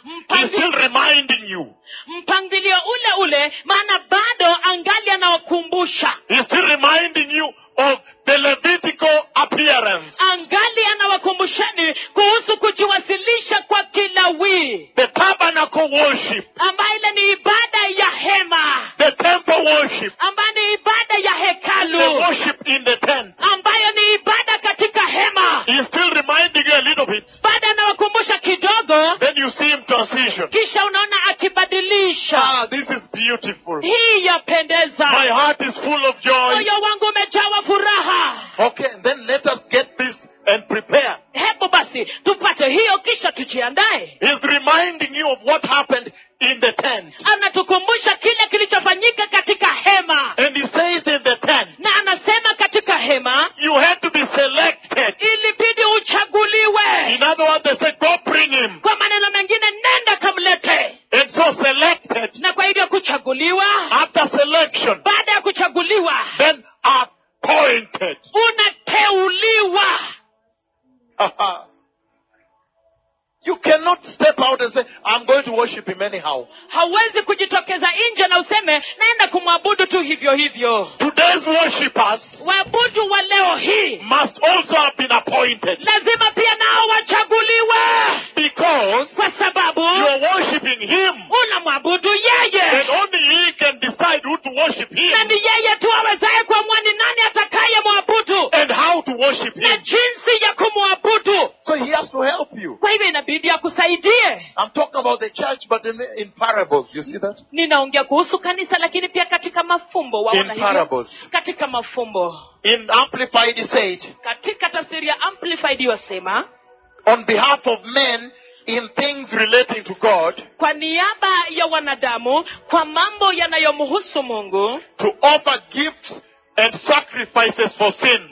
ili apate kutoa zawadi na dhabihu kwa ajili ya dhambi In other words, he's saying, kwa maneno mengine yuwasema he's saying anasema that he has to choose the church inambidi alichague kanisa that she may come here ili lijiwasilishe hapa and worship the blood. na kuabudu damu Let me explain to you. hebu niyoelezeni Because he's saying kwa sababu anasema to represent the world, kuwakilisha ulimwengu represent humanity, kuwakilisha wanadamu represent mankind kuwakilisha wanadamu in matters relating to God. kwa masuala yanayomhusu mungu Look at this. tazama haya When Israel was created, wakati israheli ilipoumbwa Israel was created to worship Jehovah israheli iliumbwa kumwabudu yehova as a priestly nation. kama taifa la kikuhani Why? kwa nini Because kwa sababu if they will follow the protocol, iwapo atafuatilia mpangilio the standard, kiwango and they will sacrifice according to the standard, na watoe dhabihu kulingana na kiwango then God will be pleased basi mungu atapendezwa and the glory will come na utukufu utakuja on Mount Moriah. kwa mlima wa moria And when the glory comes na wakati utukufu on unapokuja Mount Moriah, katika mlima wa that moria is a sign of approval. hiyo ni ishara ya kukubalika God saying, mungu akasema Yes, these are my people. ndiyo hawa watu ni wangu God saying, mungu akisema Yes, these are my people ndiyo hawa watu ni whom wangu I love. ambao nawapenda I am their God. mimi ni mungu wao And whoever blesses them, na yeyote awabarikiaye I will bless. nitambariki And whoever abuses them, na yeyote awatukanaye I will curse. nitalaani And when other nations see na wakati mataifa mengine the yatakapoona way Israel is appearing jinsi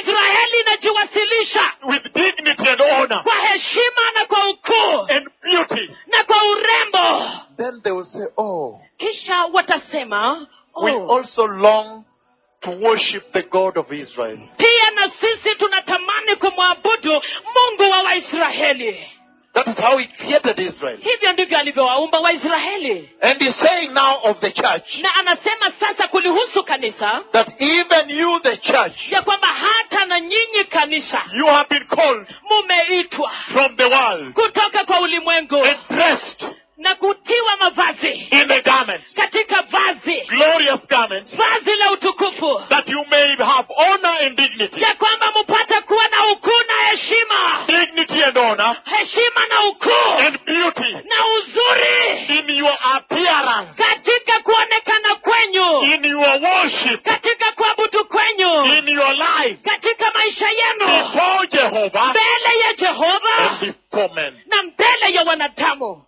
That's why he says, ndio sababu anasema you must receive a letter of appointment. lazima upokee barua ya kuchaguliwa He's saying, behold, you have been appointed to worship. anasema tazama mumekwisha chaguliwa ili mkaabudu I don't want to go into the different gifts in the church, sitaki kuingia katika vipawa mbalimbali but kanisani now you can understand the appointment, lakini sasa unaweza kuelewa kuteuliwa huko the different gifts in the church vipawa mbalimbali tofauti katika kanisa that allow you to operate within this space, ambayo inakuruhusu kufanya kazi katika nafasi hii within this space. katika nafasi hii Let us move on now. hebu tuendelee sasa And he says, na anasema in offering sacrifices for sin, kwa ajili ya kutoa dhabihu kwa ajili ya dhambi what does it mean to offer sacrifice for sin? je inamaanisha nini kutoa dhabihu kwa ajili ya dhambi Repentance. toba What does it mean to offer sacrifice for sin? inamaanisha nini kutoa dhabihu kwa ajili ya dhambi The blood. damu The blood. damu The blood. damu To offer the blood of Jesus. kupeana ama kutoa damu ya yesu Only God must have called you. ni mungu tu pekee ambaye lazima awe amekuita Those not yet called, wale ambao bado hawajaitwa they are drinking in the bars wanalewa kule kwenye mabaa and living out there. na kuishi kule nje Listen to what he says, verse 2. sikia anavyosema mstari wake wa pili Before I come to the, the garment the church is wearing. kabla nilifikia hili vazi ambalo kanisa limevalia Verse 2 he says, mstari wa pili yuwasema He is able to deal gently with those who are ignorant and are going astray. kwa kuwa aweza kuwachukulia kwa upole wale wasiojua na kupotoka Since he himself is subject to weakness. kwa kuwa yeye mwenyewe ni dhaifu Everybody watch here. kila mtu hutazama hapa Let me explain this.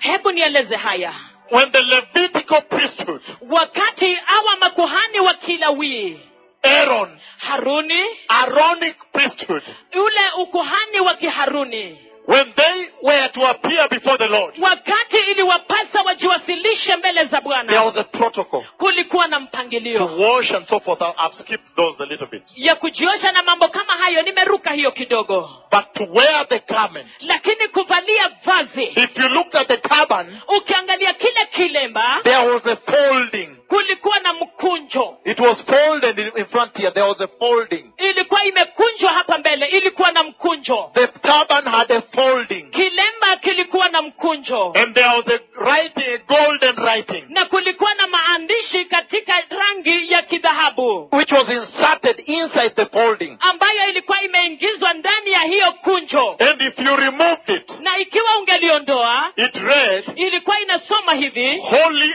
unto the Lord. mtakatifu kwake bwana That was the symbol of consecration, hiyo ilikuwa ni ishara ya wakfu of separation. ya utengano Holy unto the Lord, given to the Lord. mtakatifu kwake bwana amepeanwa kwa bwana In other words, bonded to the Lord. kwa maneno mengine ameungamanishwa kwa bwana But when he came here lakini alipokuja to hapa offer sacrifice kupeana dhabihu with that garment, na hilo he vazi came with blood. alikuja na damu And he's saying here now na anasema hapa sasa that he did the following. ya kwamba alifanya yafuatayo He had a weakness. alikuwa na udhaifu Do you understand why the garment is lower? je waelewa ni kwa nini vazi ilikuwa chini He had a weakness alikuwa na udhaifu that as he worshipped, ya kwamba alipoabudu he had to say, ilibidi aseme Lord, my, how about my sin? bwana na je kuhusu dhambi How zangu about the sins of my household? na je kuhusu dhambi ya nyumba yangu So he had to offer sin for those first. kwa hivyo ilimpasa peane dhabihu kwa hiyo kwanza Sin for his own and for his household. dhambi yake mwenyewe na ya nyumba yake After that, baada ya hapo then worship on behalf of the people. abudu kwa niaba ya watu sasa That is very weak. hiyo ni dhaifu sana That's what he talks about. hiyo ndio ananena kuhusu And he says, anyhow, na anasema hata hivyo he still had power bado alikuwa na to do nguvu the following. ya kufanya yafuatayo What I'm going to say is very big now. kile naenda kusema ni kikubwa sana sasa He still had authority bado alikuwa na mamlaka to deal gently ya kufanya nao kwa upole and look at people na kuwatazama who watu were sinning out of ignorance. waliokuwa wakitenda dhambi pasipo na kujua Did you understand me now? je ulinielewa sasa Not intention. I'm going to come there. sio kwa kimaksudi nitafikia hapo lakini To take the sheep that were going astray kuwachukua hawa kondoo ambao walikuwa wanapotoka ignorantly. kwa kutokujua That is an indictment to the church. That is a call to the church hiyo ni mwito kwa kanisa to wake up. ya kuamuka Hallelujah. haleluya He says, anasema No one takes this honor upon himself. hakuna mtu ajichukuliaye heshima hii juu yake mwenyewe He must be called by God, meaning he must be appointed by God. lazima awe ameitwa na mungu kumaanisha awe ameteuliwa na mungu Just as Aaron was. jinsi tu aruni alivyokuwa Verse 5 is the transition. mustari wa tano ndiyo mabadiliko So Christ also did not take upon himself the glory of becoming a high priest. pia kristo hakujitwalia utukufu yeye mwenyewe wa kukuwa kuhani mkuu There is a problem. kunayo shida Why has the church called herself je ni kwa nini kanisa limejiita Some of you have tried to call yourselves. wengine wenyu mmejaribu kujiita wenyewe And I'm here to tell you na niko hapa kuwaambieni that Jehovah is still calling. ya kwamba yehova angali anaita Bado anani- anaita watu. bado anaita watu Even today. hata leo He hii says, anasema even Christ Jesus hata kristo yesu could not take upon himself this honor. hangejichukulia heshima hiyo He mwenyewe had to be called by the Lord ilibidi aitwe na mungu to do this. kufanya But hivi listen what he says. sikiza anavyosema But God said to him, bali mungu alimwambia You are my son. wewe ni mwanangu Meaning he's saying kumaanisha anasema that Christ also now came ya kwamba kristo naye pia kaja with another garment. akaja na vazi I don't, lingine I don't want to overspill it because it is big in front here. sitaki kuimwaga zaidi maana ni kubwa hapa mbele Because he says, maana anasema when Christ came, wakati kristo alipokuja now comes one wearing another garment. sasa aja mwingine aliyevalia vazi jingine And when he comes wearing another garment, na anapokuja akiwa amevalia vazi jingine he says this, anasema hivi that he was also appointed, ya kwamba pia naye aliteuliwa called. aliitwa But he says lakini anasema that out of his garment, ya kwamba kutokana na vazi lake now there is sonship. sasa kuna uwana It's different now. sasa ni tofauti Because he says, but God said to him, maana anasema bali mungu alimwambia you are my son. wewe ni mwanangu Today I have become your father. mimi leo nimekuwa babako Verse 6. mstari wa sita And he says in another place, pia pahali pengine yuwasema You are a priest forever. wewe ndiwe kuhani milele Hallelujah. He haleluya says, anasema when the dispensation of another garment appears, wakati majira ya vazi lingine inapowasilisha the higher garment, vazi la kiwango cha juu the highest garment, vazi la kiwango cha juu kabisa he says now, anasema sasa on top of dignity and honor zaidi ya ukuu na heshima and beauty, na urembo it also bestows sonship. pia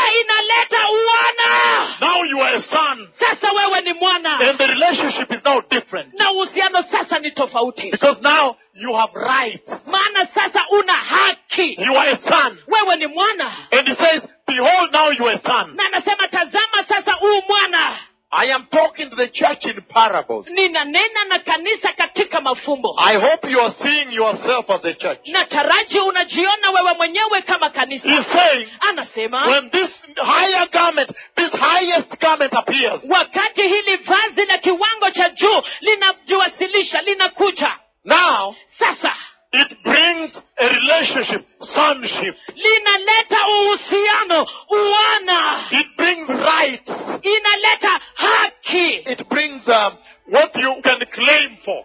inaleta kile ambacho unaweza kudai Uribi, urithi inheritance. yeah. urithi It now brings rights, inheritance. inaweza kuleta sasa urithi But what amazes me lakini kinachonishangaza When you look at what this new garment that we are now discussing, wakati unapotazama kile ambacho hili vazi jipya ambalo tunasemezana sasa what it can be able to do, kile ambacho linaweza kukufanyia he says anasema that now you are priesthood ya kwamba sasa ukuhani wako because of the new dispensation kwa sababu ya majira mapya of the new garment. ya vazi jipya Now your priesthood sasa ukuhani wako is not for offering the blood year in, year out. One year, one year.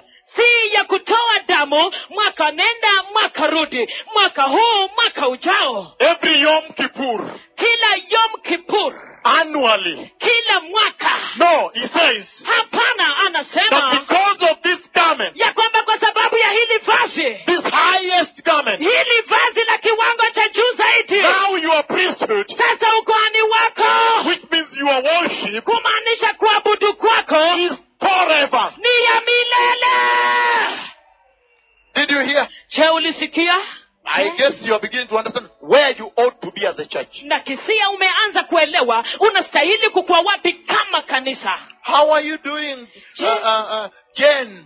waendeleaje jen I just chose randomly. I can say Peter. nilichagua tu hapa kiholela tu unaweza sema hata petro How are you doing, Peter? unaendeleaje petro Mm, I'm struggling. ah, ninang'ang'ana Mm, wh- wh- what do you mean? Tell me, tell me, my son. How are you struggling? What's the problem? unamaanisha nini niambie mwanangu mbona unang'ang'ana shida iwapi You say, mm, I'm struggling with my faith and my salvation. ah, ninang'ang'ana na imani yangu na wokovu wangu I say, what do you mean? Uh, Do you go to church? alafu nauliza unamaanisha nini je huendi kanisani Well, I took a short break. wa, wa basi nilipumzika kidogo I took a short break. nilipumzika kidogo I, I, I, you know the way you feel like you want to take a short rest? waona jinsi unavyojihisi ungependa upumzike kidogo That's why I asked. ndio sababu niliuliza If you are wearing the garment, ikiwa umevalia vazi can you show it to me? je unaweza kunionyesha And you said, na unasema look, tazama I'm wearing it. nimelivalia I vazi say, I, I, can, I don't see. na nasema silioni He says, anasema when this dispensation came wakati majira haya yalipokuja of the highest garment, ya vazi la kiwango cha juu zaidi it brings eternal worship, linaleta ibada ya milele which means superior worship. kumaanisha ibada ya kiwango cha juu Not every time trying to change garments, huh? si kila wakati wajaribu kubadilisha mavazi Uh, this time I feel like changing the design. ah, wakati huu ningalipenda nibadilishe muundo wake No. hapana He says this one anasema hii hapa is the garment of eternity. ni vazi la umilele And he says, na anasema You are a priest forever wewe ndiwe kuhani milele in the order of Melchizedek. kwa mfano wa melkizedeki Do you now understand the garment I'm talking about? je sasa unaelewa lile vazi ambalo nanena kulihusu Do you now understand the garment that the church ought to wear in Kenya today? je sasa unaelewa lile vazi ambalo kanisa lastahili kuvalia hapa kenya hivi leo That is what the church ought to be wearing now. hicho ndicho kanisa lastahili kuwa limevalia sasa hivi He's saying anasema the garment vazi in the order of Melchizedek. katika mpangilio wa melkizedeki Wow. Because all of you, kwa sababu ninyi nyote turn with me geuka pamoja nami very fast and then I come back. kwa haraka kisha nirudie hapo First Peter, petro wa kwanza First Peter petero wa kwanza chapter 2. mlango wa pili First Peter chapter 2, petro wa kwanza mlango wa pili verse 4. mstari wa nne Yes, verse 4 onwards. mstari wa nne kuendelea As you come to him, mnapomwendea the yeye living stone, aliye jiwe lililo hai rejected by men, lililokataliwa na wanadamu but chosen by God bali kwa mungu ni teule and precious to him, na la dhamani kwake you also, ninyi nanyi like living stone, kama mawe yaliyo hai are being built mumejengwa into a spiritual house kuwa nyumba ya to roho be a holy priesthood, pata ukuhani mtakatifu offering spiritual sacrifices mukitoa dhabihu za kiroho acceptable to God zinazokubaliwa na mungu through Jesus Christ. kwa njia ya yesu kristo Did you understand your priesthood? je mnaelewa ukuhani wenu Do you understand the quality of the garment? je mnaelewa hii kiwango cha vazi You have been called mumeitwa in the order of the Messiah. katika mfano wa masihi And he's saying na anasema that there is no higher calling. ya kwamba hakuna mwita mwingine wa juu Kuliko hiyo. kuliko hiyo He's saying anasema that when you became a Christian, ya kwamba ulipofanyika mkristo God called you. mungu alikuita It was a calling ilikuwa ni mwito that you may begin to worship ya kwamba ukaanza kuabudu and doing the following. na kufanya yafuatayo Walking to the four corners. tembea katika pembe ine You come to one corner and you sprinkle.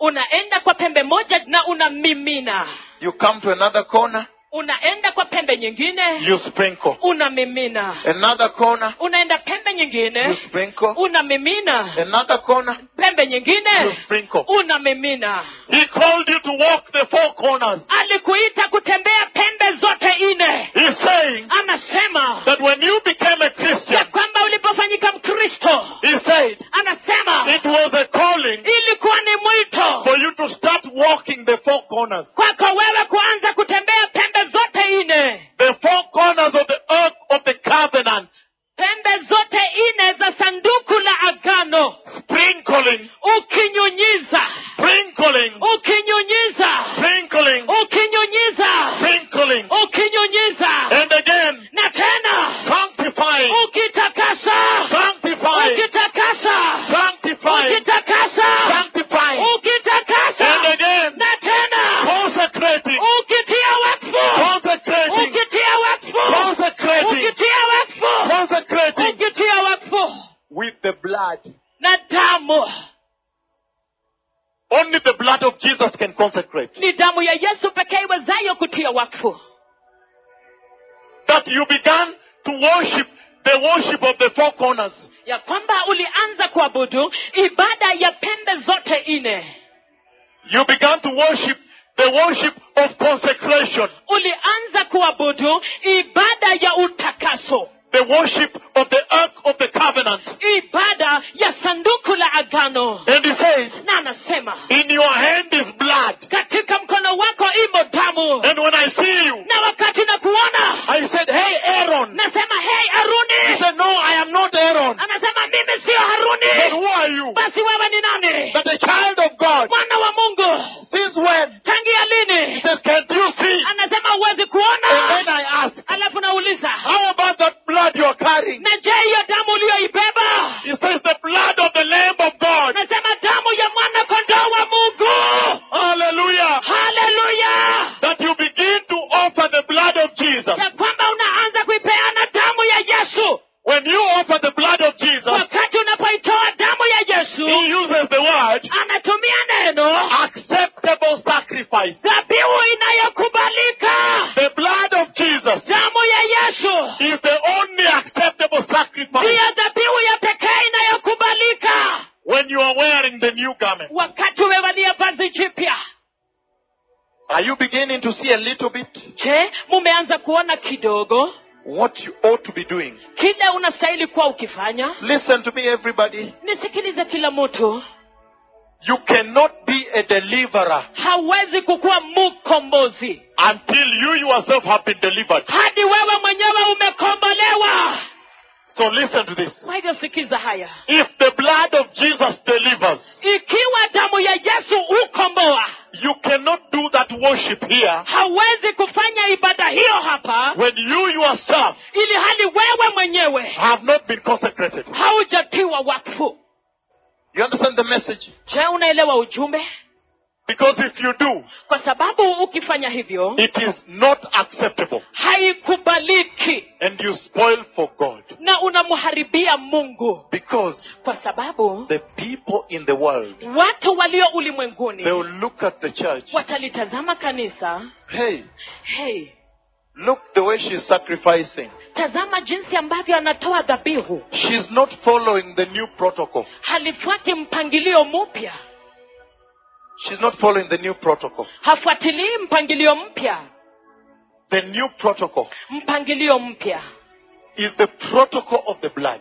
ni mpangilio wa damu In other words, kwa maneno the mengine Lord is saying bwana yuwasema that when you are called as a Christian, ya kwamba wakati unapoitwa kama mkristo you wear a garment, unavalia vazi a garment of the Lord, vazi la bwana in the order of Melchizedek. katika mpangilio wa melkizedeki And when you do so, na wakati unapofanya hivyo then you live the life of the blood, basi unaishi maisha ya damu the life of deliverance, maisha ya ukombozi conversion. maisha ya kugeuzwa In other words, a born again life. kwa maneno mengine maisha ya kuzaliwa upya I am now born again, sasa nimeokoka upya meaning the blood has delivered you. kumaanisha damu imekukomboa But let me now move slowly into these things. lakini hebu sasa niisonge pole pole katika haya mambo Let us go back and finish Hebrews chapter 5, verse 6. hebu turudi tena tumalizie waibrania tano mstari wa sita And then I'll come to the quality of the anointing. alafu nitafikia ile ufasaha wa upako Hebrews chapter 5, verse 6. waibrania mlango wa tano mstari wake wa sita I am going to explain to you this new garment. ninaenda kuwaelezeni hili vazi jipya It's a garment of covenant ni vazi la agano that owns you totally. ambalo linakufungamanisha kikamilifu And you cease to be you. na unakoma kukuwa wewe mwenyewe Your you is crucified with Christ. utu wako unasulubishwa na kristo So when he says go, kwa hivyo anaposema enenda you will go. utaenda Upende usipende. upende usipende Hallelujah. The haleluya new priesthood. ukuhani But mpya look at verse 6, he says, mstari wa sita yuwasema The priesthood is forever ukuhani ni wa milele in the order of Melchizedek. katika mpangilio wa And melkizedeki the church has been called in that lineage. na kanisa limeitwa katika mbaari hiyo What does that mean? je hiyo inamaanisha nini If I remember the calling of Melchizedek, nikikumbuka mwito wa melkizedeki which we are not reading now, ambayo hatuisomi sasa this is what he says about him. hii ndiye anavyosema kumuhusu With no beginning of days asiye na mwanzo wa siku and end of life, wala mwisho wa maisha like Son of Man, kama mwana wa he adamu remains priest of God forever. anabakia kohani wa mungu milele And say, but this Melchizedek, lakini anasema na huyu melkizedeki he is the king of Salem. yeye ndiye mfalme wa salemu Salem, salem meaning the king of peace. kumaanisha mfalme wa amani when he says the king of peace, anaposema mfalme wa amani meaning is the king of reconciliation. kumaanisha yeye ndiye mfalme wa upatanisho That is the only peace you can have. hiyo ndio amani ya pekee unaweza kuwa That nayo a man be reconciled with God. ya kwamba mtu akapatanishwa na mungu And it's meaning na anamaanisha that that peace is eternal. ya kwamba hiyo amani ni ya milele And that Melchizedek, na huyo melkizedeki apart from being the king of peace, kando na kukuwa mfalme wa amani he is also the king of righteousness. yeye pia ni mfalme wa uhaki Then now you understand the order of the garment you wear. basi sasa unaelewa mpangilio wa vazi ulilolivalia You don't need to be a genius, auhitaji kuwa mwerevu sana a rocket scientist, auhitaji kuwa mwanasayansi wa a roketi brain surgeon, Ah. auhitaji kukuwa mpasuaji wa ubongo whatever, whatever name you want to put it there. au jina lolote unataka kuweka hapo All you need to do kila unahitaji tu kufanya is to bring a small barometer ni kuleta tu barometa kidogo and put in the church alafu iweke katika and kanisa check the temperature alafu uangalie ile makali ya joto and check the performance. uangalie vile wanatenda kazi Then you will know kisha utajua whether she is in the garment or not. iwapo kanisa hilo liko katika vazi au la You see that? je waona hayo Because it says, maana anasema her calling mwito wake to wear the new garment is kwa kuvalia hili vazi jipya in the order of Melchizedek. iko katika mpangilio wa melkizedeki That means the wearing of the garment. hiyo inamaanisha kuvaa kwa vazi The hili garment she wears vazi analovalia is a garment in the order of Melchizedek. ni vazi katika mpangilio wa melkizedeki But Melchizedek hiyo melkizedeki is the king of peace, ni mfalme wa the amani peace of God amani ya that mungu surpasses human beings, ipatayo fahamu ya wanadamu comes out of reconciliation, ikija kwa upatanisho coming by the blood. ikija kupitia kwa And damu he says, na anasema when you are in peace, wakati uko katika there amani is no war. hakuna vita Which means when you are in peace, kumaanisha ukiwa kwa amani you're walking in straight line, unatembea katika njia iliyonyooka straight line, njia iliyonyooka righteousness. kwa uhaki Did you understand je mwaelewa that now when you walk in the straight line, ya kwamba sasa mnapotembea katika njia iliyonyooka then you can live in that garment forever basi unaweza kuishi katika hilo vazi milele Because he is the king of righteousness. kwa sababu yeye ndiye mfalme wa uhaki Let us look at the quality of anointing now. hebu tutazame ufasaha wa upako sasa The question is this swali ndilo hili Have you worn this garment je umelivalia vazi hili as a church?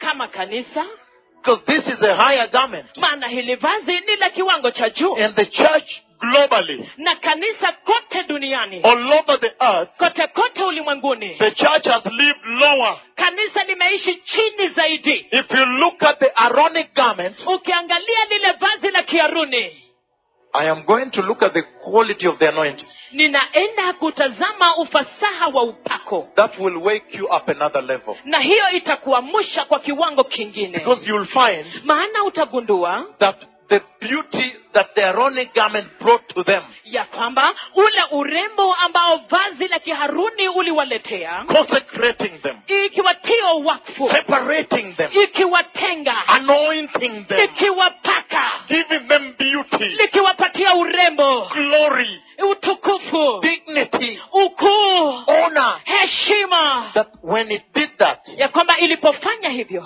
it did in two places. ilifanya hivyo mara mbili It speaks about a relationship inanena kuhusu uhusiano between two places, baina ya mahala pawili between here, kati ya hapa the pulpit, madhabahu and the congregation. na umati So he's talking about the garment of the congregation at the same time. kwa hivyo inanena kuhusu vazi la umati kwa wakati huo huo We are going to compare that. Don't worry about that. tunaenda kusawazisha usijali kuhusu hiyo Pastors, wachungaji that's why when you teach your word, hiyo ndio sababu mnapofundisha neno lako let the Lord help you wacha bwana awasaidie by making me teach here. kwa kunisababisha nifundishe hapa He's teaching you. anawafundisha He's telling you anawaambieni deeper, kwa kilindi deeper.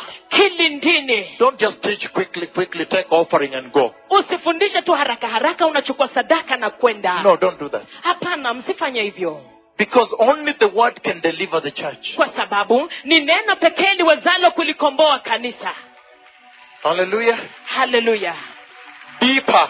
vilindini The word is very rich. neno ni la utajiri sana We are going to see a little transition now. tunaenda kuona mageuzi kidogo hapa sasa Let us look at the splendor of Christ's priesthood. hebu tuangalie ukuu wa ukuhani wa kristo The splendor of that priesthood ukuu wa ukuhani huo and also na pia the splendor of the garment of the church. ukuu wa vazi la kanisa What did it do to the church? je iliifanyia nini kanisa What is it supposed to do to you?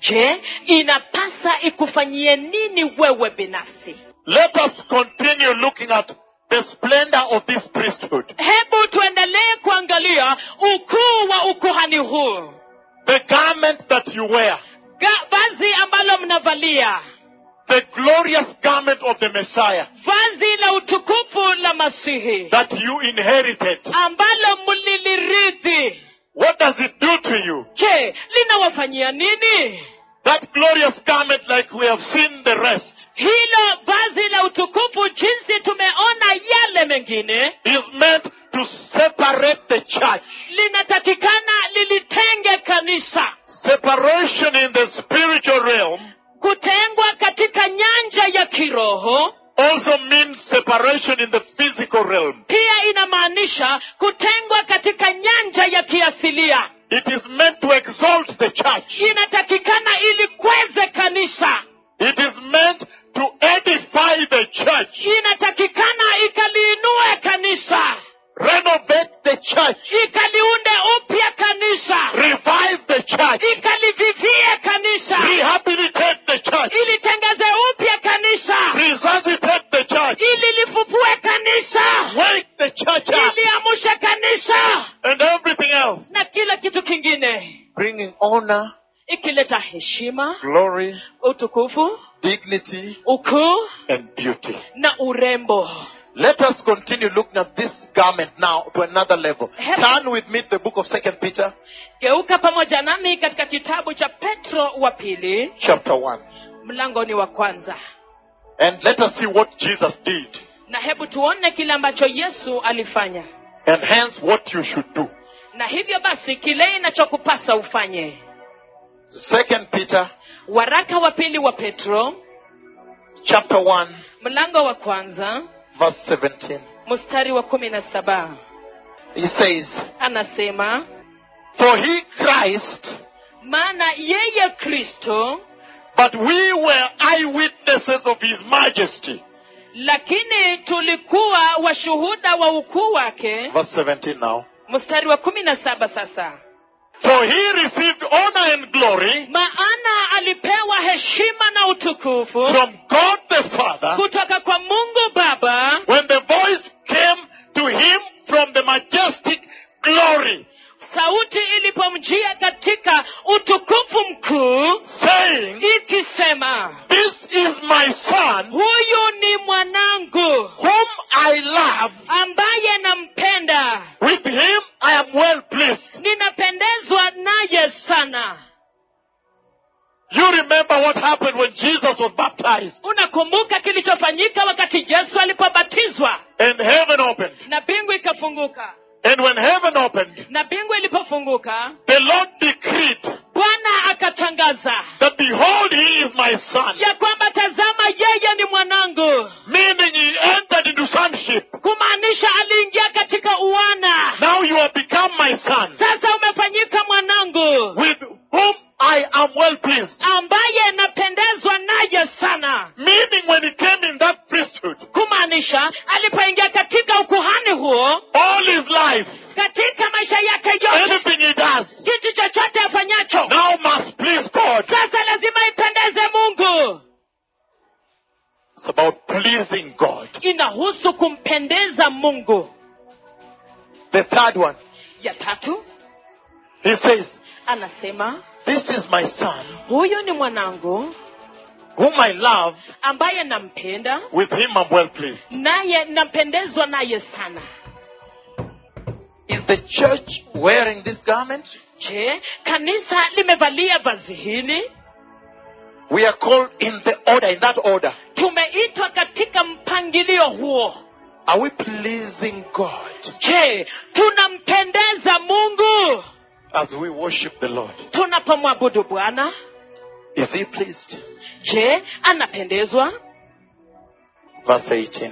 mstari wa kumi na nane It says, anasema We ourselves had this voice sisi wenyewe tulisikia sauti hii that came from heaven ambayo ilitoka mbinguni when we were with him on the sacred mountain. wakati tulipokuwa pamoja naye kwenye ule mlima mtakatifu He took the church alichukua kanisa to the mountain, kwa mlima and then behold, alafu tazama heaven opened. mbingu ikafunguka And when heaven opened, na wakati mbingu ilipofunguka he had a conversation. akasikia mazungumzo And when he finished the conversation, na alipoyamaliza hayo mazungumzo when he turned this way, alipogeuka upande huu they saw his glory. wakaona utukufu wake They saw the glory of the Messiah. waliona utukufu wa masihi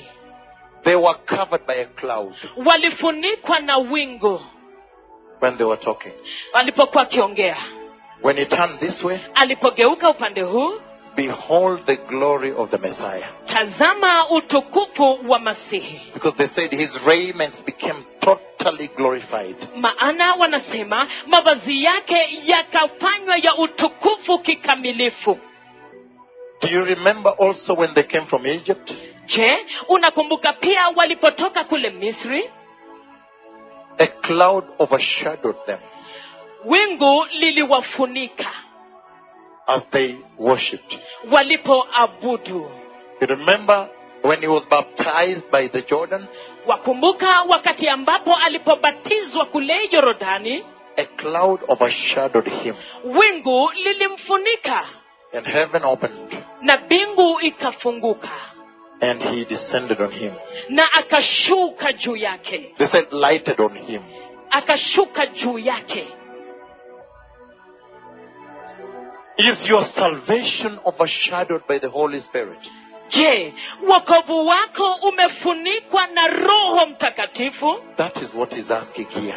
hicho ndicho anachokuuliza hapo He said, even the Messiah, when he wore that garment, anasema hata masihi alipolivalia hilo vazi he was totally overshadowed by the ministry of the Lord. alifunikwa kikamilifu na huduma wa bwana In that way, katika njia hiyo the Messiah kept saying the following masihi alizidi na kusema yafuatayo Let me do the work of he who sent me. hebu nikaifanye kazi yake yeye aliyenituma Whoever sees me has seen he who sent me. yeyote anionaye amemwona yeye aliyenituma Whoever loves me, loved he who sent me. yeyote anipendaye amempenda yeye aliyenituma His life was totally overshadowed. maisha yake yalikuwa yamefunikwa kikamilifu Wearing this garment. akiwa amevalia hili vazi How about the church? na je kulihusu kanisa Is your life overshadowed by the Lord? je maisha yako yamefunikwa na bwana Remember, when your life is overshadowed by the Lord, kumbuka wakati maisha yako yanapofunikwa na bwana your shadow cannot be seen. kivuli chako hakiwezi You are kuonekana lost in there. umepotelea mle ndani Three events. matukio matatu And he says, na anasema the Lord invested in him. bwana akawekeza ndani yake That's another version, amplified. hiyo ni tafsiri nyingine ya amplified That the Lord invested in him ya kwamba bwana aliwekezesha ndani yake sonship uwana and also na pia his voice. sauti yake And they say, na wanasema we were witnesses. tulikuwa mashuhuda We also heard pia tulisikia when the Lord invested in him wakati bwana alipowekeza ndani yake and exalted him. na kumkweza We were witnesses, tulikuwa mashuhuda meaning partakers. kumaanisha washiriki When he wore the garment, wakati alipovalia vazi the garment of Melchizedek, vazi la melkizedeki the glorious garment, vazi la utukufu the eternal garment, vazi la milele the Lord invested in him. bwana aliwekezesha ndani yake He became the voice of God alifanyika sauti ya mungu because heaven opened kwa sababu mbingu and ilifunguka the voice invested in his life. na sauti ikawekezwa maishani mwake The voice of God. sauti ya mungu The church. kanisa Where is the voice of God in you?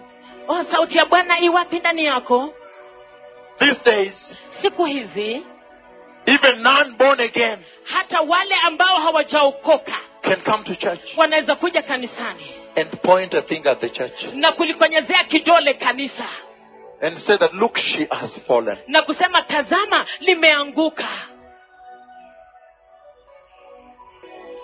Invested in him, amewekezesha ndani yake exalted him. na kumkweza Is the church today exalted? je kanisa leo hii limekwezwa But let me say this lakini hebu niseme hivi this revival church, hili kanisa la uvivio this is a superior church. hili ni kanisa la kiwango cha juu This is an exalted church. hili ni kanisa lililokwezwa Because if you look at the mindset, maana ukiangalia mtindo wa nia I go all over the world. I go all over the world. mimi huenda kote kote ulimwenguni So I see the church of Christ globally. kwa hivyo naliona kanisa la kristo kote duniani Some places, mahali pengine I ask Bishop, nauliza askofu Bishop, askofu can you call those pastors je waweza pigia hawa wachungaji simu when they are preparing the healing service? wakati wanaandaa ibada ya uponyaji Tell them I want it to start in the morning waambie ninataka ianze asubuhi because I've looked at their program. kwa sababu nimeangalia ratiba yao It begins at 8 p.m. inaanza saa mbili ya So usiku Bishop normally calls. I give him the number he calls. kwa hivyo nampatia askofu nambari na yeye kwa kawaida hupiga He said, The man of God says, anasema nabii wa mungu amesema Please prepare tafadhali jiandaeni Let people enter the stadium very early. wacha watu waingie kwenye uwanja mapema And in zaidi the morning, the healing service begins. na asubuhi ibada ya uponyaji inaanza They tell the bishop, wanaambia askofu no, no, hapana hapana here it's different. hapa ni tofauti They have to come back from work, inabidi warudi kutoka kazini have dinner, wakule chakula cha jioni drink water wanywe maji and juice, na juice kidogo and then carry some few juice and water in the backpack, alafu wabebe maji ya matunda kidogo na maji ya kunywa kwenye mabegi yao and some few sandwiches in case they will feel hungry again. alafu na sandwiches kidogo ili wasije wakasikia njaa So by the time they come to the stadium, kwa hivyo kufikia wakati ule wanakuja kwenye uwanja mm, it will be around 8 p.m. now. The meeting will be ready. itakuwa kama saa mbili ya usiku mkutano utakuwa tayari When I look at the mindset of the church outside there, wakati ninapotazama mpangilio wa mawazo ya kanisa kule nje and I look at your mindset in Kenya, alafu ninaangalia mpangilio wa mawazo yenu hapa kenya when I enter, nilipoingia I always say, mimi husema kwa kawaida This is a blessed land. hii ni nchi iliyobarikiwa And so that's why I'm saying, na kwa sababu hiyo ninasema This is an exalted church. hili ni kanisa lililokwezwa Exaltation is in the spirit. na kukwezwa ni katika roho Let us move on. hebu tuendelee I want to look at now the priesthood in the book of First Peter, ninataka sasa niangalie ukuhani katika kitabu cha petro wa kwanza and then I will now make the comparison. alafu sasa nitaleta kulinganisha The priesthood in First Peter, ukuhani katika petro wa kwanza chapter two, mlango ni wa pili verses one to ten, mstari wa kwanza hadi wa kumi and I want to compare that na ninataka nilinganishe hiyo with the priesthood in the book of John, na ukuhani katika kitabu cha yohana chapter seventeen. mlango wa kumi na saba Write them down. Book of John seventeen, iandike kitabu cha yohana mtakatifu mlango wa kumi na saba verses seventeen to nineteen. mstari wa kumi na saba hadi kumi na tisa We already read a little bit about the first one, tayari tulisoma kidogo kuhusiana na ile ya but kwanza let Eh. us compare lakini hebu tulinganishe and then now run into the quality of the anointing. alafu sasa tuingie katika ufasaha wa upako Turn with me very fast the book of John, geuka pamoja nami kwa haraka sana katika kitabu cha yohana chapter 17. mlango wa kumi na saba And let's compare that with First Peter na hebu tulinganishe hiyo na petro wa kwanza that we read. pale tuliposoma John 17, verse 17 to verse 19. yohana mtakatifu kumi na saba kuanzia kumi na saba mpaka kumi na tisa In this place, katika mahali hapa you are going to see the works of the priesthood of Christ mnaenda kuona kazi ya ukuhani wa kristo and what he does na kile anachofanya when he wears the garment of Melchizedek. wakati anapovalia vazi la melkizedeki And again, the Lord is speaking in parables to the church na tena bwana ananena kwa mafumbo kwa kanisa that in so doing, ya kwamba katika kufanya hivyo you may see your mirror image. uweze kuona umbo lako la kioo What your image is supposed to look like. kile ambacho umbo lako lastahili kufanana nalo and then make changes. alafu fanya mabadiliko He says, anasema John 17, yohana mtakatifu kumi na saba let's start from verse 15. hebu tuanzie mstari wa kumi na tano He says,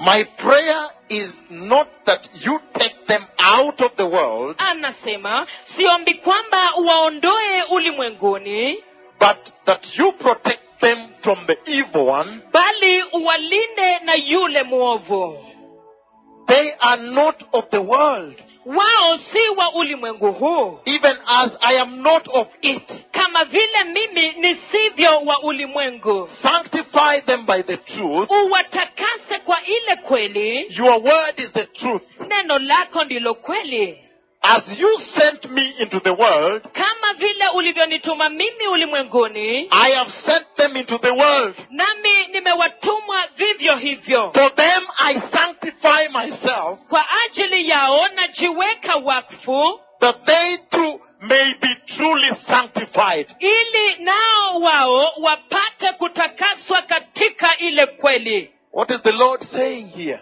je bwana yuwasema yepi hapa about the glorious garment of the Messiah? kuhusu vazi la utukufu la masihi The splendor of the Messiah's priesthood ukuu wa ukuhani wa masihi that you are called after. ambayo wewe umeitiwa kwao When you see the Lord doing the works of his priesthood, wakati unamwona bwana akifanya kazi za ukuhani wake he's praying for them.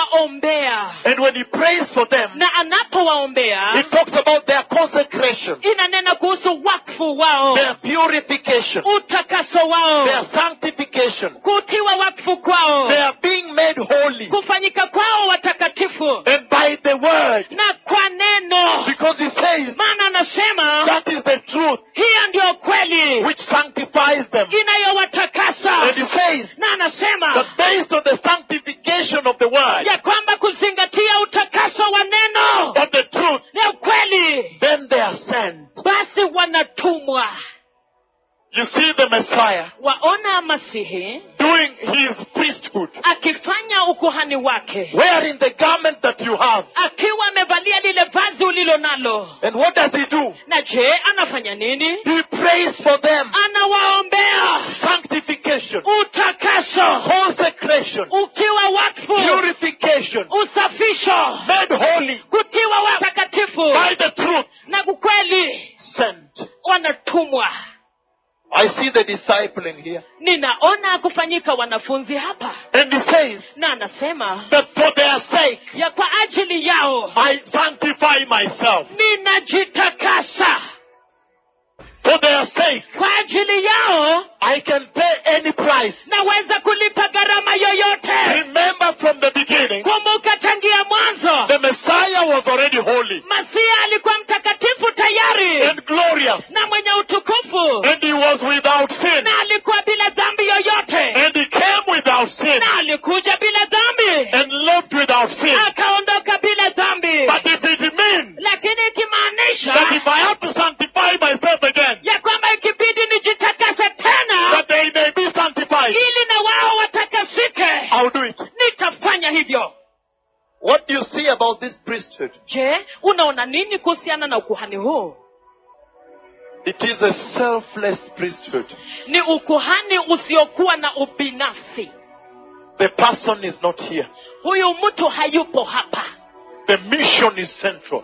mwito ni wa kimsingi The mission is right in front of this priesthood. mwito uko mbele ya huu ukuhani The person is not there. mtu huyo hayupo And the first thing you see here, na kitu cha kwanza unachojionea hapa he's discipling yeye anafanya uwanafunzi based on his act kuzingatia kitendo chake that the rest be sanctified. ya kwamba wengine wote wakatakasike Hallelujah. haleluya Based on the act of the Messiah. kuzingatia kitendo cha masihi Tell me, niambie have you ever bothered je umewahi kujishughulisha that wearing this garment ya kwamba kulivalia hili vazi and worshipping, na kuabudu that that worship ya kwamba hiyo ibada is meant to sanctify them? inatakikana iwatakase wao But what he's saying here, lakini kile anachosema hapa have you ever bothered je umewahi kujishughulisha that when you worship the Lord, ya kwamba unapomwabudu bwana wearing this garment, ukiwa umevalia hili vazi the obligation is this. kazi ni hii You should worship like this. inabidi uabudu hivi When you worship, unapoabudu they see hao wanaona and they come to na Christ. wanakuja kwa kristo That's what he's saying here. hicho ndicho anachosema hapo It is a worship ni ibada of doing exploits ya kufanya maajabu to exploit for the Lord from the world, yani kufanya maajabu kwa bwana kutoka kwa to ulimwengu harvest the souls. kuvuna nafsi And that's why na ndio sababu he talked about the truth. inanena kuhusu ukweli So he's saying, kwa hivyo if anasema I have to worship in truth, ikibidi niabudu katika kweli then let me worship in truth. basi hebu niabudu katika kweli If that is what it will take kama hiyo ndio itagharimu for the church to worship in kwa truth. kanisa kuabudu katika ukweli But he was already worshiping in truth. lakini tayari alikuwa akiabudu katika He ukweli was already sanctified. tayari alikuwa ametakaswa Do you see the price paid? je waona gharama iliyolipwa A selfless priesthood. ukuhani ambao hauna ubinafsi Let us look at the qualities of the anointing. hebu tuangalie ufasaha wa upako Are you born again? je umezaliwa upya Yes, I am born again. ndiyo nimezaliwa upya But the question is this lakini swali ndilo hili Tell me a little bit about your salvation. niambie zaidi kidogo kuhusiana na wokovu wako You know, I'm charismatic unajua mimi ni wa kiroho in the Catholic. katika katoliki I'm born again there. nimeokoka huko You know, I'm born again, wajua nimeokoka but from another denomination. lakini kutoka kwa dini nyingine And in our denomination, we don't believe in salvation, in being saved, in saying and being saved. lakini katika dhehebu letu hatuamini katika wokovu kuokolewa It's important to know ni muhimu sana kujua that salvation ya kwamba wokovu is for entry. ni ya kiingilio And the time has come na wakati umefika for us as a church wa kwetu sisi kama kanisa to prepare to present. kujiandaa And kujiwasilisha that's why I'm working with the garment. na ndio sababu ninafanya kazi na hili vazi That when the Messiah comes, hivi kwamba masihi anapokuja he may find that I did a good job also. apate kwamba nami pia nilifanya kazi mzuri That the garments have no dots, ya kwamba mavazi hayo hayana madoa no stain, hayana alama no wrinkle. hayana kunyanzi Okay, I want to give a few scriptures. First of all, let us look at the quality of the Aaronic garment. ninataka nipeane maandiko kadhaa na kwanza kabisa hebu tuangalie ufasaha wa vazi la kiharuni and the quality of the anointing it bestowed.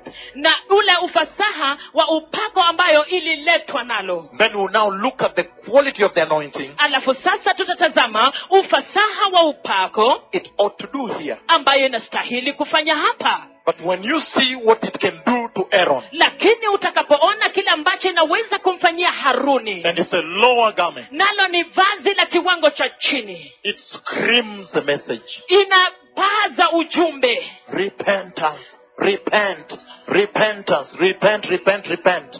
toba tubuni toba tubuni tubuni tubuni Exodus chapter 40. kutoka mlango wake ni wa arobaini The quality of Levitical garment. ufasaha wa vazi la kilawie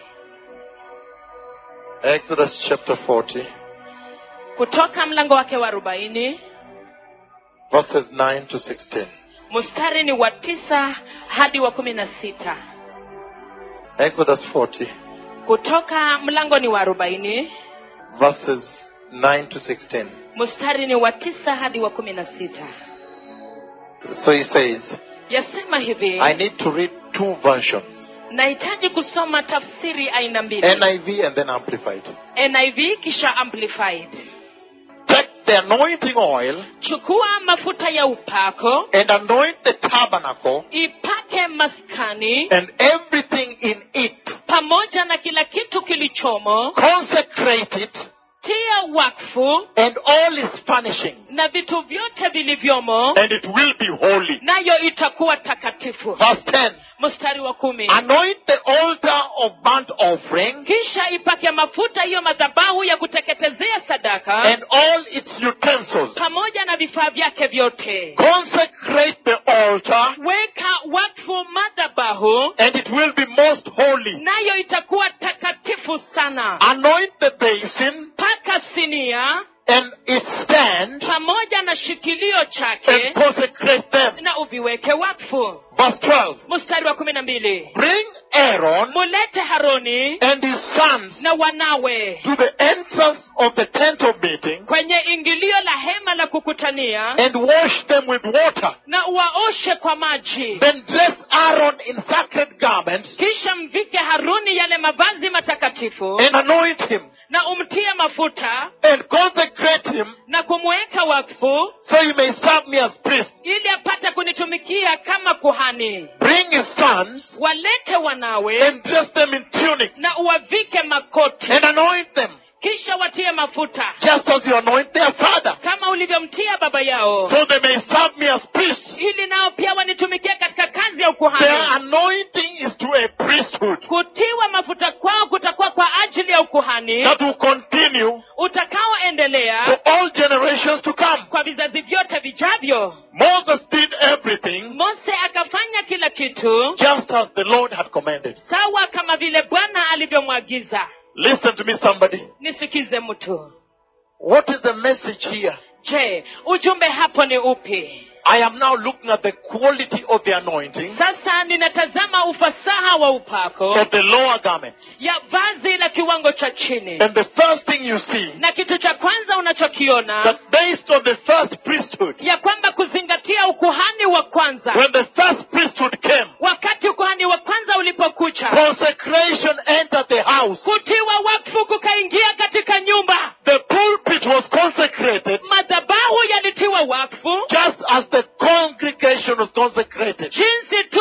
umati wa kusanyiko ulivyotiwa wakfu It was a complete consecration. ilikuwa ni utiwaji wakfu uliokamilika The power of the priesthood. nguvu za ukuhani That when the priesthood was consecrated, ya kwamba wakati kuhani alipotiwa wakfu even the congregation uh, hata umati wa kusanyiko was consecrated. ulikuwa umetiwa wakfu And that is the begging question na hilo ndilo in swali the church today. katika kanisa leo hii Is the priesthood consecrated? je ukuhani umetiwa wakfu Is it sanctified? je umetakaswa And if the priesthood is sanctified, na ikiwa ukuhani umetakaswa then is the congregation sanctified? je umati wa kusanyiko umetakaswa What is the Lord saying here? je bwana yuwasema nini He's hapa saying that when you wore the lower garment, anasema wakati unapovalia vazi la kiwango cha chini that the priesthood ambalo kuhani was the image of the congregation. alikuwa ndiyo umbo la umati wa kusanyiko But what do you see in the church today? lakini je unajionea nini kanisani hivi leo Is the priesthood consecrated? je ukuhani umetiwa wakfu Your church can only look like you. kanisa lako linaweza tu kufanana na wewe Oh, there is sexual sin in this church. ah, kuna dhambi ya ngono na zinaa kwa hili kanisa But you are the pastor. lakini wewe ndiye mchungaji If you rebuke sin, ikiwa unakemea dhambi no sin will be in the church. hakutakuwa na dhambi yoyote kanisani The image of the congregation sura ya kusanyiko is the image of the priesthood ndiyo sura ya ukuhani and the sacrifice. na dhabihu That's number one. hiyo ndiyo ya kwanza In that garment, katika hilo vazi there was a link. kulikuwa na ambatanisho Number two, kitu cha pili Exodus chapter 30, kitabu cha kutoka mlango wa thelathini verses 22 to 33. mstari ni wa ishirini na mbili hadi thelathini na tatu Exodus 30, kutoka mlango wa thelathini verse 22 mstari ni wa ishirini na mbili to verse 33. hadi thelathini na tatu I am reading Amplified. anasoma tafsiri ya amplified It says, anasema Moreover, kisha the Lord said to Moses, bwana akamwambia mose Take the best spices chukua vikolezi bora of liquid myrrh, ya manemane ya maji 500 shekels, shekeli mia tano of sweet scented cinnamon, ya mdalasini wenye harufu nzuri half as much, ambayo ni nusu ya kiasi hicho 250 shekels, shekeli mia mbili hamsini of fragrant calamus, na yenye miwa yenye harufu nzuri 500 shekels, ni shekeli mia tano of cassia, ya kasia 500 shekels, shekeli mia tano in terms of the sanctuary circle, ukizingatia shekeli ya mahali patakatifu and a hin of olive oil. na pia hidi ya mafuta ya zaituni And you shall make of this a holy anointing oil, na utatengeneza mafuta matakatifu ya upako a perfume compounded ambayo ni manukato mazuri yaliyochanganyika after the art of the perfumer. kazi ya mtengeneza manukato Those of you who know about pharmaceutical compounding, wale kati yenyu ambao mnajua ile kuchanganya kwa madawa specific quantities, hasa sana vipimo hasa very small levels, ambayo ni ya viwango vidogo you mno cannot go wrong. hawezi kukosea Look how the Lord speaks about this anointing. tazama vile bwana naye kuhusu huu upako The first anointing, upako wa kwanza before we got the second, kabla tuende kwa wapili and He anasema This anointing was specific, huu upako ni wa kihasaa but in this anointing, ya kwamba katika upako huu Moses was commanded musa akaamrishwa to get fine best spices akachukua vikolezi vilivyo bora to zaidi make a perfume, a compounding mix, atengeneze manukato ya mchanganyiko mzuri fragrant cinnamon, ambayo ni sinamoni ya harufu mzuri liquid myrrh, manemane ya Calamus. kalamus cassia, na green kasia of oil, na hini ya and mafuta crush them na and aipondeponde form a specific mix. na atengeneze mchanganyiko maalum Let's hear what he says about the mix. hebu tusikia anavyosema kuhusu huo mchanganyiko And he says, na anasema And you shall make of these na utatengeneza kutokana na a haya holy anointing oil, mafuta matakatifu ya a upako perfume compounded ambayo ni manukato yaliyochangamka after the art of the perfumer. iliyotengenezwa na mtengeneza manukato It shall be a sacred anointing oil, nayo itakuwa ni mafuta matakatifu ya upako and you shall anoint the tent of meeting kisha yatumia kupaka hilo hema la kukutania with it, pamoja nayo and the ark of the testimony, na sanduku la ushuhuda and the showbread table, na meza ya mkate and all its utensils, na vifaa vyake and Eh, the Eh, vyote lampstand, na kinara cha and its taa utensils, na vifaa vyake and Eh, the vyote altar of incense, na madhabahu ya kufukizia and the uvumba altar of burnt offering madhabahu ya sadaka ya with kuteketezwa all its utensils, na vyombo vyake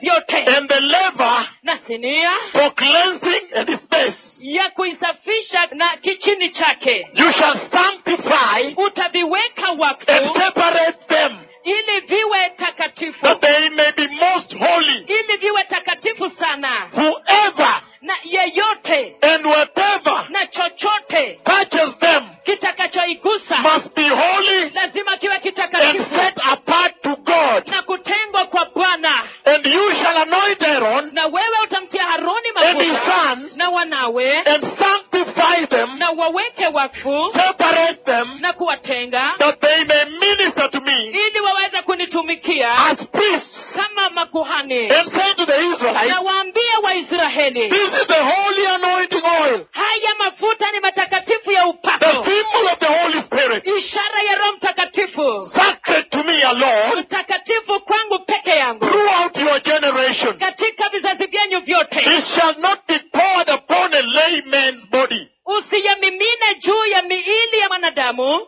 nor shall you make any other like it wala usitengeneze mafuta mengine ya aina nyingine kama hiyo in composition. katika kutengezwa It kwake is holy, ni takatifu and you shall hold it as sacred. na mtaishikilia kama takatifu Whoever compounds any like it, mtu yeyote atengezaye manukato kama hayo or puts on any upon a lay person, au yeyote atakayemmiminia mtu wa an kawaida outsider, mtu wa nje shall be cut off atakatiliwa mbali from the people. na watu wake Listen to me, somebody. sikiza haya mtu What is the Lord saying here about this low level? je bwana yuwasema nini hapa kuhusu hichi kiwango cha chini Number one, kitu cha kwanza it was most revered. ilikuwa ya kuogopewa zaidi The first anointing. upako wa kwanza was most revered. ulikuwa wa kuogopewa You zaidi never used it to haukuutumia pour on somebody else kumimina kwa mtu mwingine yeyote except yule those appointed, ijapokuwa tu wale walioteuliwa those selected, wale waliochaguliwa those chosen. wale waliochaguliwa Number two, kitu cha pili this sacred anointing. hii mafuta ya He upako said, You anasema cannot make any other fake, hauwezi kutengeneza bandia nyingine yoyote any other counterfeit. hauwezi kufanyia bandia nyingine kama hiyo You shall not make a counterfeit. hauwezi kufanya bandia yake Then how much more lakini ni zaidi gani basi the anointing of the Messiah? upako wa masihi Because he's saying kwa sababu anasema that the anointing of the tent, ya kwamba upako wa hema the anointing of Levi upako wa walawii was revered. ulikuwa And when unaogopwa I look at the church, lakini napolitazama kanisa There is no fear of the anointing. hakuna uoga wa upako When I look at the church, ninapoangalia kanisa there is the abuse of the anointing. kuna kutukanwa kwa upako They use it for money, wanaitumia kwa pesa for showbiz, kwa to kujionyesha look like they are stars. kuonekana kama watu ambao wamedhahiri sana Hollywood, hollywood the anointing of God, upako wa bwana and amplified is good. na tafsiri ya amplified ni mzuri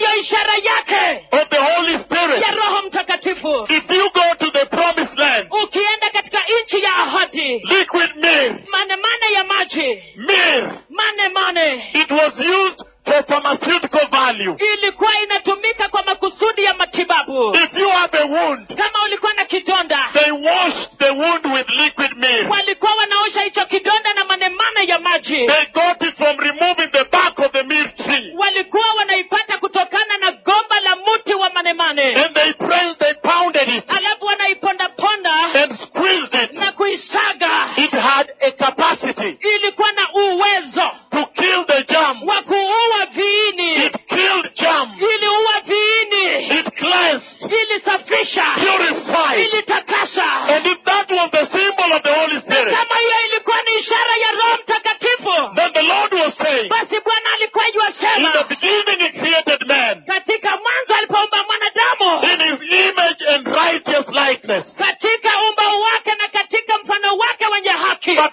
over time, lakini baada ya muda man became infected mwanadamu akaathiriwa with sin. na dhambi And he's saying na anasema that to symbolize the Holy ya Spirit kwamba kuashiria roho and mtakatifu here na purified, hapa kwa which kutakasa means the anointing of he that came later, kumaanisha upako wake yeye aliyekuja the baadaye anointing of the garment of Melchizedek upako wa vazi la melkizedeki has a component, uko na kile kipande has a component iko na kipande that must purify the church ambacho lazima itakase kanisa from sin. kutokana na dhambi Number two, kitu cha pili cinnamon na sinamoni also had pharmaceutical value pia ilikuwa na kazi ya kimatibabu until today. hadi leo hii Cinnamon mudalasini has antibacterial activity. iko na utendaji kazi wa kuwafutilia mbali viini It can kill germs. inaweza kuua viini vya But Um, magonjwa cinnamon, na kwamba mdalasini amplified said, tafsiri amplified ilisema fragrant cinnamon. mdalasini wa harufu So mzuri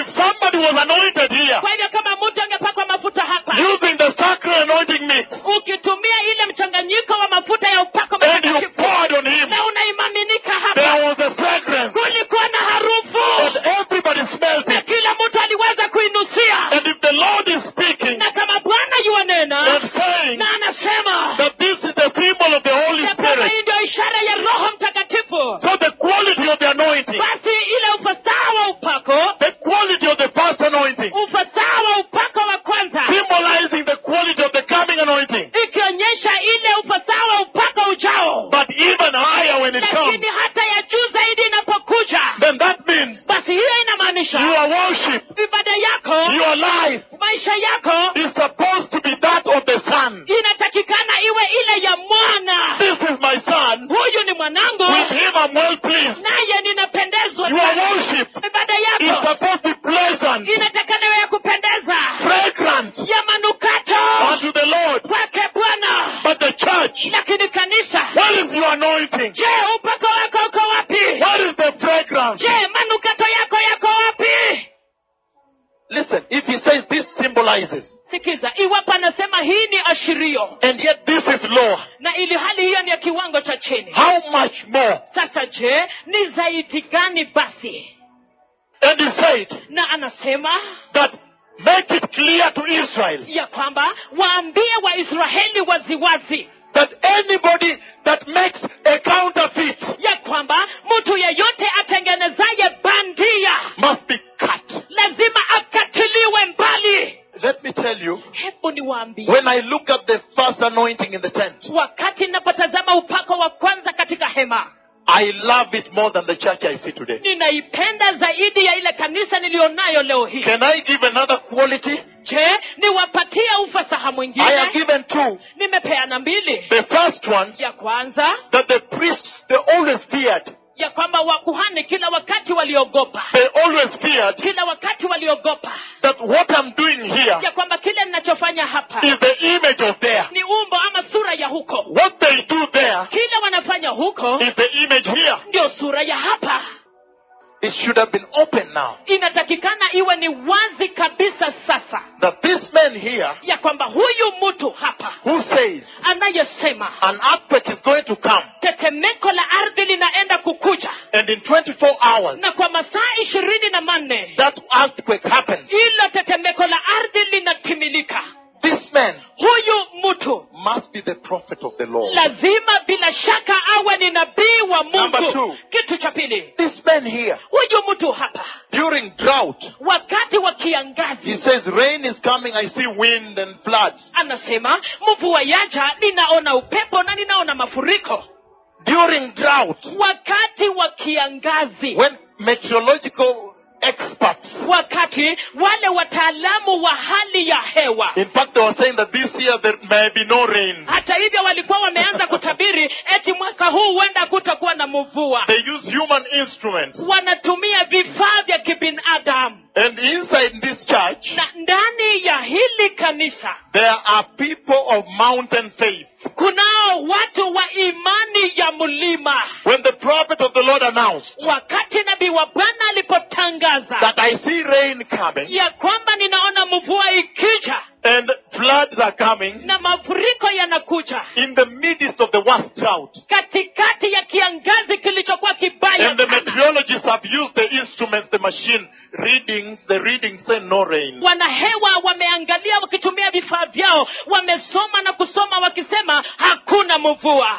There are people here kuna watu hapa who began to plow the land ambao walianza kulima mashamba and planting seed. na wakapanda mbegu So people may not understand you. kwa hivyo watu huenda watakuelewa Until now, hadi There sasa are floods. kuna mafuriko But listen to this. lakini sikiza haya Remember when Israel was told by the prophet kumbuka wakati israeli waliambiwa na nabii to strike the arrows on the ground. wakalinge mishale kwenye ardhi And they struck only three times. na akalinga yapata mitatu And the prophet of the Lord looked at them na nabii wa mungu akawaangalia and then he cried for Israel. alafu akalilia He said, israeli Oh, akasema eh, I wish you struck many times. laiti mungalilinga mishale mingi zaidi Now you will defeat your enemies only three times. sasa mtawashinda maadui zenyu mara tatu peke yake tu And the rest of the time, na kwa wakati ule mwingine wote they will always defeat you. kila wakati watawashindeni So the congregation, kwa hivyo kusanyiko if you look at the first anointing, ukiangalia upako ule wa kwanza there was accountability. kulikuwa na ile kupeana hesabu the quality of the pulpit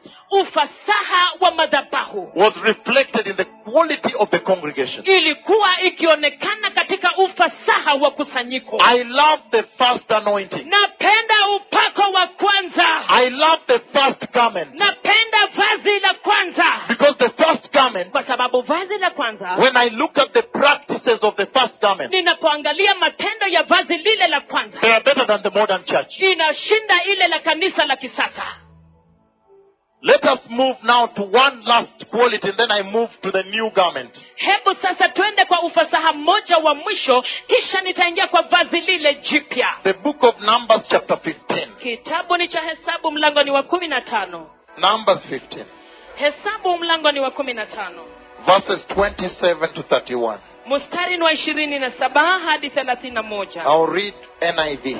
nitasoma tafsiri ya niv Can we read from 22 to give you a full understanding? je taweza soma tangia ishirini na mbili ili uelewe zaidi Numbers chapter 15, verse 22. hesabu kumi na tano mstari wa ishirini na mbili Now, if you unintentionally fail to keep any of these commands the Lord gave Moses, basi kama pasipo kukusudia umeshindwa kushika mojawapo katika amri hizi ambazo bwana alimpa mose any of the Lord's commands to you through him, amri yoyote ya bwana kwenyu kupitia kwa mose from the day the Lord gave them and continuing through the generation to come, tangu siku ile bwana alipowapa na inaendelea hadi vizazi vyote vijavyo And if this is done unintentionally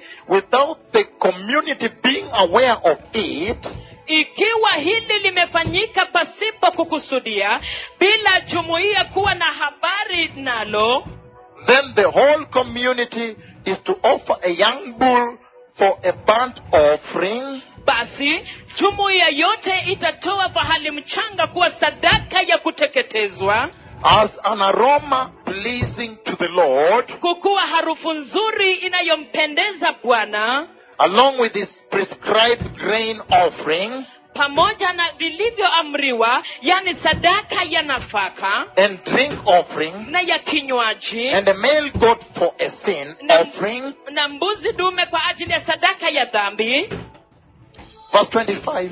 mstari wa ishirini na tano The priest is to make atonement for the whole Israelite community, kuhani atafanya upatanisho kwa ajili ya jumuiya yote ya kiisraeli and they will be forgiven, for it was not intentional.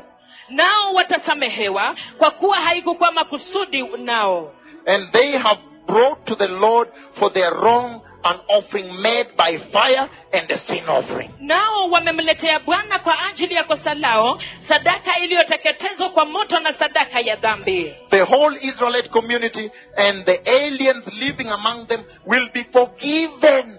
jumuiya yote ya kiisraeli pamoja na wageni waishio miongoni mwao watasamehewa Because all the people were involved in the unintentional wrong.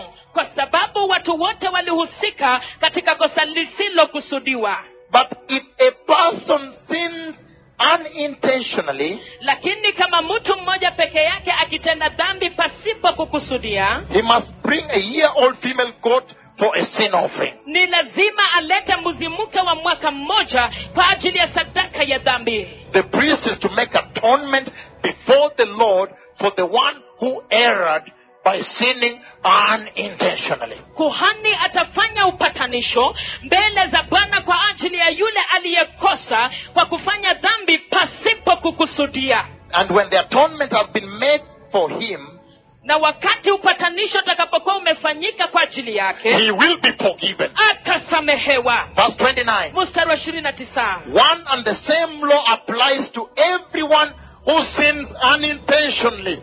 sheria hiyo moja itamhusu kila mmoja ambaye ametenda dhambi pasipo kukusudia Whether he is a native born Israelite or an alien. awe ni mzawa wa kiisraeli ama ni mgeni But anyone who sins defiantly, lakini yeyote ambaye amefanya dhambi kwa dharau whether native born or alien, awe ni mzawa wa hapa au mgeni blasphemes the Lord.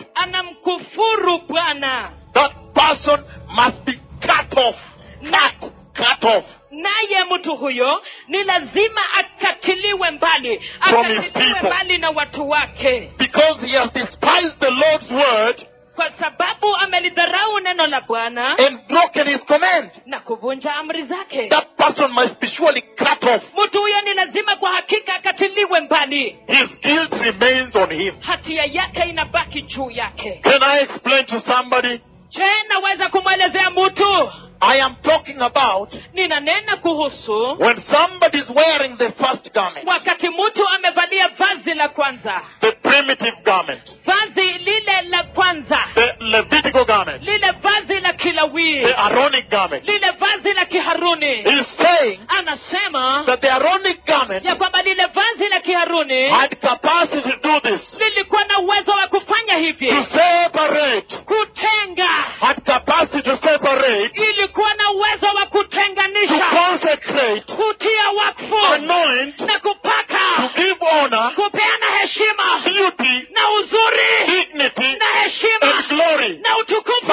on top of that, lakini zaidi ya hayo now the quality of the anointing, sasa ufasaha wa upako the quality of the consecration. ufasaha wa ule wakfu He says anasema that the consecration, ya kwamba huo kutiwa utakaso it put in you iliwekeza ndani yako a judgment.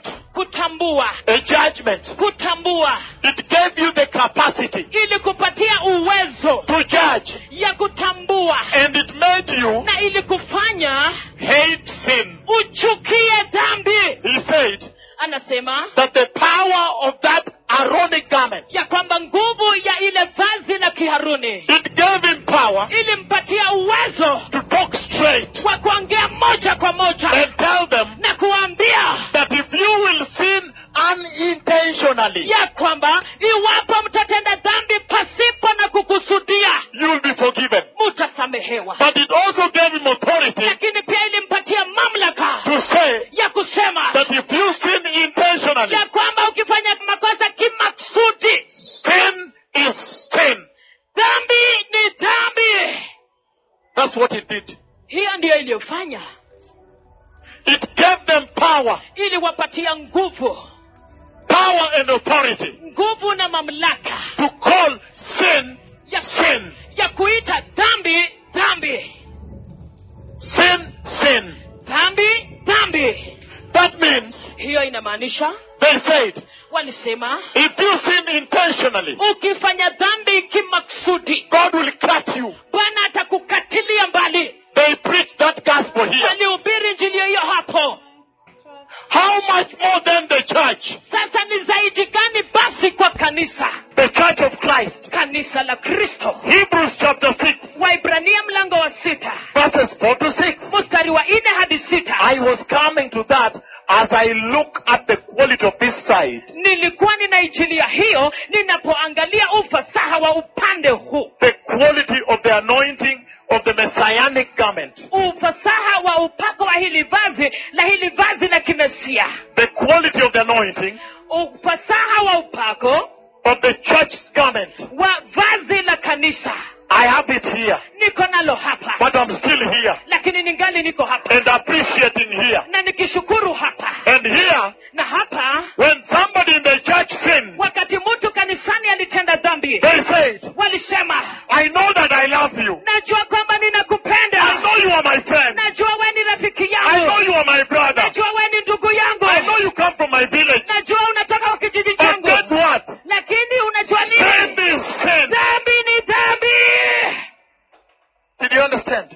je mwaelewa The contemporary, ile uhasaa the surrogate, the sistering, the contemporary yani ile kufanana is in the book of Hebrews, chapter 6. I am coming later to that one. iko katika waraka wa ibrania sita na ninakuja baadaye kwa hiyo But you can see the three qualities. lakini unaweza kuona ufasaha huo mtatu You saw the first quality. mliona ule ufasaha wa kwanza There was accountability on the congregation, kulikuwa na kule kutoa hesabu ama kuhesabika kwa ukusanyiko meaning you must live salvation. kumaanisha lazima uishi uokovu You cannot say, "Oh, you know, uh, I'm not, I'm not, uh, I'm not God." You cannot say that. auwezi kusema unajua mimi si mungu huwezi sema And hivyo number two, na kitu cha pili you saw the fragrance of the mix, the specific mix.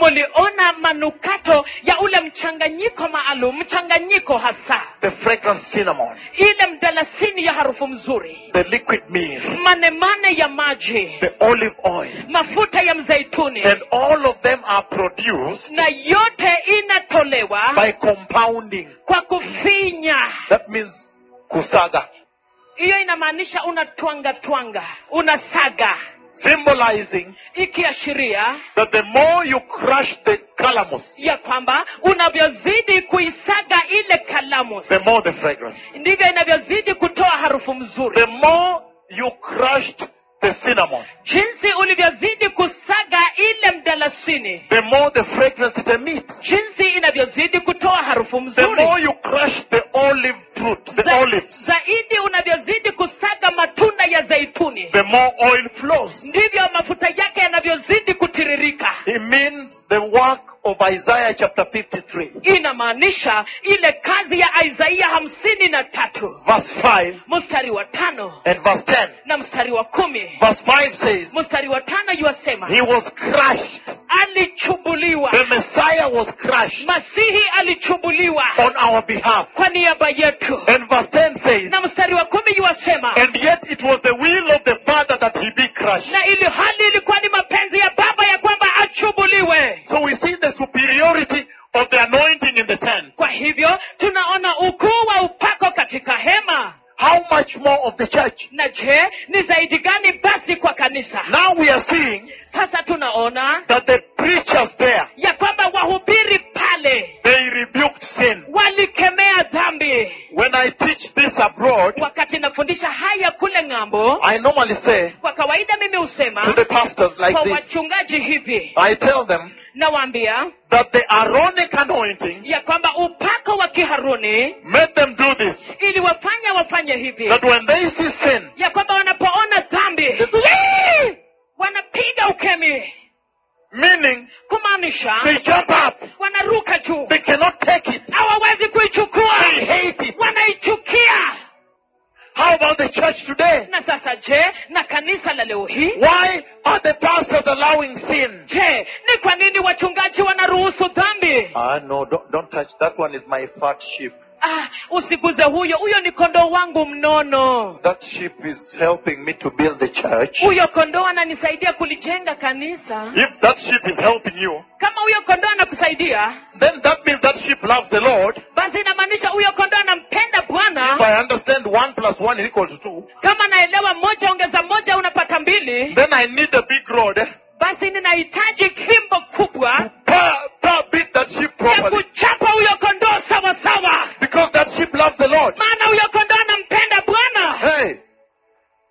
That sheep loves the Lord. huyo kondoo anampenda bwana I must straighten that sheep lazima ninyoroshe huyo kondoo for that sheep to enter. ili huyo kondoo apate kuingia The church must rebuke sin. kanisa lazima likemee dhambi The church must call sin, sin. kanisa lazima liite dhambi dhambi I want to give the fourth one and then I'll go to the other side. nataka nipeane ya nne kisha niende upande ule mwingine I can give two more. naweza kupeana mbili zaidi The book of Exodus 27.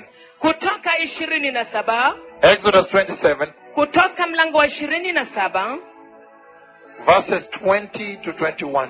mstari wa ishirini hadi ishirini na moja He says, anasema Command the Israelites utawaamuru to waisraeli bring you clear oil wakuletee mafuta safi or pressed olives ya zaituni yaliyokamuliwa for the light so that the lamps may be kept burning. kwa ajili ya mwanga ili zile taa ziwake daima In the tent of meeting, katika hema la kukutania outside the curtain nje ya pazia hilo that is in front of the testimony, lililo mbele ya sanduku la ushuhuda Aaron and his sons aruni na wanawe are to keep the lamps burning before the Lord from evening till morning. watahakikisha kuwa taa hizo zinawaka kuanzia jioni mpaka asubuhi He says this is a lasting ordinance anasema hili litakuwa agizo la milele for all the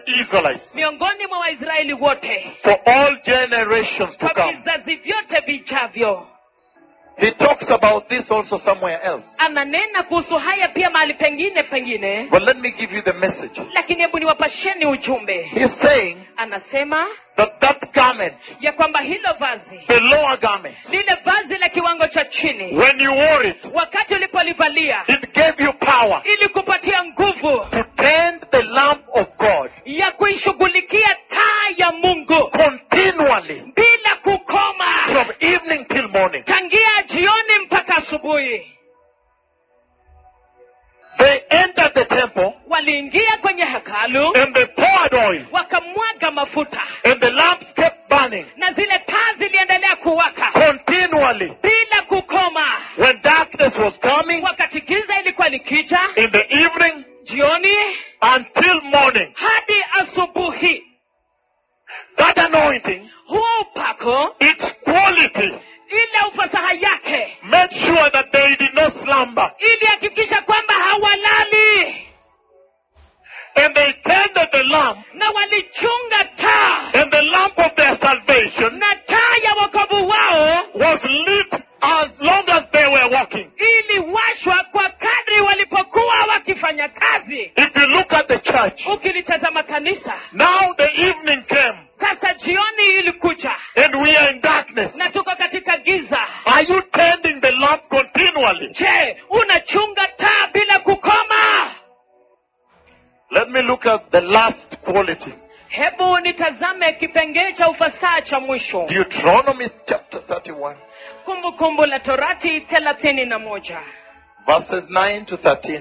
mstari wa tisa hadi kumi na tatu Deuteronomy 31, kumbukumbu la torati thelathini na moja verse 9 to 13. mstari wa tisa hadi wa kumi na tatu And I have others, I have others, but I'll just finish with one.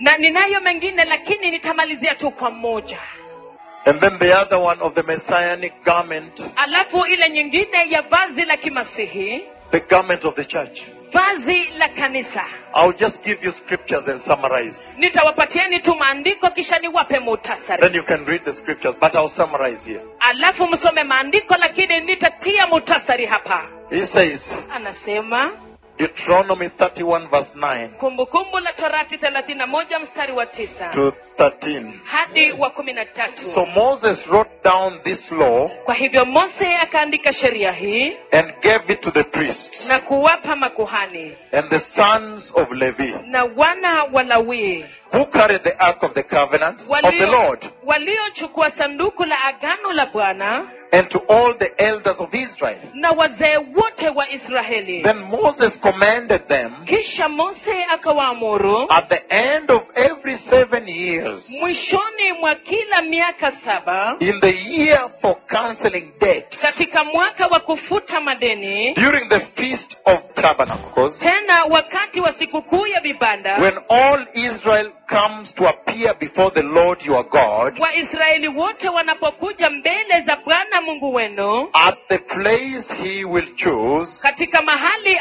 atakapopachagua you shall read this law before them in their hearing. utasoma sheria hii mbele yao masikioni mwao Again, you shall read this law before them in their hearing. tena utasoma sheria hii mbele yao masikioni mwao Assemble the people, kusanya watu men, women, and children, wanaume wanawake na watoto and the aliens living in your towns, na wageni wanaoishi katika miji yenu so they can listen and learn to fear the Lord your God. ili waweze kusikia na kujifunza kumcha bwana mungu wenu and follow carefully all the words of this law. na kufuata kwa bidii maneno yote ya sheria hii Their children watoto wao who do not know this law ambao hawaijui sheria hii must hear it and learn to fear the Lord your God lazima waisikie na kujifunza kumcha bwana mungu wenu as long as you live in the land you are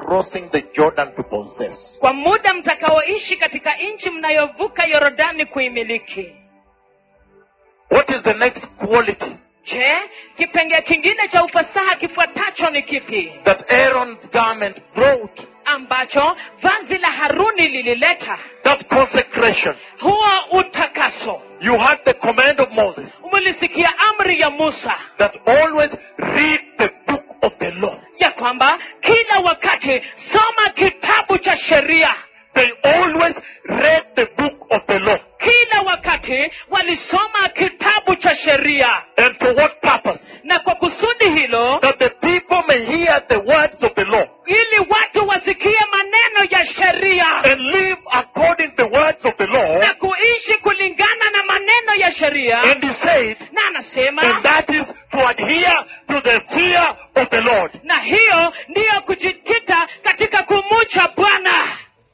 Uh, that is a superior priesthood. hiyo ni ukuhani wa kiwango cha juu Because if you ask the church today, kwa sababu ukiliuliza kanisa hivi leo have you read the book of the law je umekisoma kitabu cha sheria and emphasized to the church na ukalisisitizia kanisa on the need to live in the fear of the law? kuhusu hitaji la kuishi katika kumwogopa bwana The fear of the law kuogopa sheria and the fear of the Lord. na kumwogopa bwana But when you look at the church, lakini unapolitazama kanisa definitely bila shaka she has not done this. halijafanya hivyo So do you see now? kwa hivyo je mnaona sasa how far the church is fallen, ni umbali kiasi gani ambao kanisa limeanguka even this church. hata hili kanisa You are not exceptional. nyinyi hamuko kando The church has fallen short of the anointing. kanisa limepungukiwa na upako This is an inferior anointing. huu ni upako upako wa kiwango cha chini a smaller anointing. upako mdogo zaidi And look at the quality, lakini angalia ufasaha wake including emphasizing the reading of the word. kuhusisha kusisitiza kusoma kwa neno If you look at the church today, ukilitazama kanisa hivi leo some of the biggest preachers in the world, baadhi ya wahubiri wakubwa zaidi ulimwenguni they say, wanasema I am just an inspirational preacher mimi ni mhubiri tu wa kusisimua to inspire people. wa kusisimua watu I kuchochea am a motivational speaker. mimi ni mnenaji wa kuchochea And the Lord showed me a dream. naye bwana akanionyesha ndoto And in that dream, the Lord brought some of the biggest preachers you see in the world. na katika hiyo ndoto bwana akaniletea baadhi ya wahubiri wakubwa mnaowaona ulimwenguni And then the hand handed me a Bible. alafu mkono ukanipatia bibilia And the voice said, Put it on the table. nayo sauti ikasema iweke kwenye meza And when I put the Bible on the table, na nilipoiweka bibilia hiyo kwenye meza then he said, kisha akasema Give it to them. wapatie The biggest you see on TV. wale wakubwa zaidi ambao mnawaona kwenye runinga The Lord said, "Gi- You know, at first I did not understand. waona mara ya kwanza sikuelewa So I wrote. kwa hivyo I nikaandika wrote a manuscript uh, with hardcover nikaandika manuscript kama kitabu nikaiandika hiyo kwenye kit- kama kitabu akaandika hiyo kama kwenye kitabu and then I took to some of them alafu nikapelekea baadhi yao But of course, you are not allowed to see them. lakini hata hivyo hauruhusiwi kuwaona And so I left it there. kwa hivyo nikaiwacha huko And the Lord showed me in the dream they read. na bwana akanionyesha kwenye ndoto walisoma Later, I understood it better. baadaye nilielewa vyema zaidi He was saying, Tell these people to teach my word. alikuwa anasema ambia hawa watu wafundishe neno langu Some of the best ways to preach, baadhi ya njia bora zaidi za kuhubiri if you don't know how to preach, kama haujui jinsi ya kuhubiri just open the word and read. wewe fungua tu neno na usome Tell these people to read the word ambieni hawa watu wasome neno and stop being motivational speakers, na wakome kukuwa wanenaji wa kuchochea making the flesh happy. mkifanya mwili kuwa na furaha In the last days, katika siku za mwisho people will gather themselves around teachers. watu watajikusanyia walimu that teach what is itching to the ear. ambao watawafundisha kile kinachowashawasha masikio But yao here, lakini hapa you know what will be taught here. unajua nini itafundishwa hapa Here the word will be taught, hapa neno litafundishwa and sin will be rebuked, na dhambi itakemewa especially sexual sin, hasa sana dhambi ya ngono na and the zinaa love of money in the na church. kupenda pesa kanisani And then the other thing, alafu kitu kingine which I, I will not read, but I'm passing. ambayo sitasoma bali ninawapatieni The Lord told them in bwana akawaambia Exodus 12 katika kutoka kumi na mbili that they should always observe the feast of Passover. ya kwamba kila wakati waishikilie sherehe hii ya pasaka Meaning, kumaanisha when you got the promised land, wakati mnafika kwa nchi ya ahadi You are going to the, to the land flowing with milk and honey. mnaenda katika nchi itiririkayo maziwa na asali That is the land of super prosperity. hiyo ni nchi ya ufanisi wa hali ya juu Lest you forget.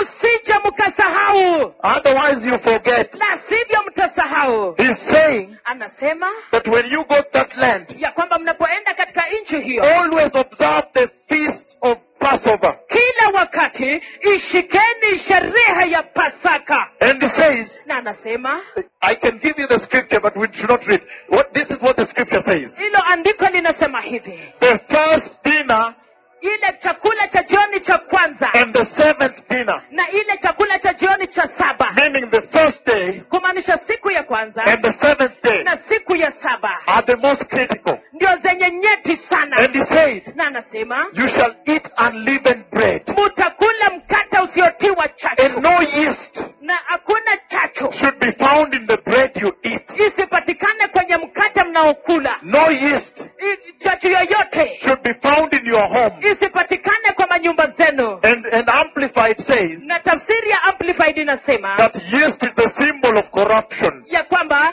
chachu ndiyo ishara ya ufisadi So they are told kwa hivyo wanaambiwa to observe the feast of Passover, waisherekee sherehe ya pasaka to remember the blood of the perfect lamb, kukumbuka damu ya mwanakondoo mkamilifu the lamb without defect, mwanakondoo asiye na mawaa that they sprinkled on the doorframes. ambayo walinyinyiza katika miimo ya milango And for the church, na kwa kanisa John chapter 129, yohana moja ishirini na tisa he says, Behold Jesus, anasema tazama yesu he is the Lamb of God, yeye ndiye mwana kondoo wa mungu the perfect Lamb of God, mwana kondoo mkamilifu wa mungu without deformity, asiye na mawaa without error, asiye na dosari without defect, asiye na that kosa was given to the church. aliyepeanwa kwa He is kanisa the perfect Passover Lamb of God. yeye ndiye mwana kondoo mkamilifu wa pasaka wa mungu And so for us, na kwa hivyo kwetu sisi when we see the Aaronic priesthood wakati tunaona ukuhani wa kiharuni every year kila mwaka in Israel, kule they israeli observe it.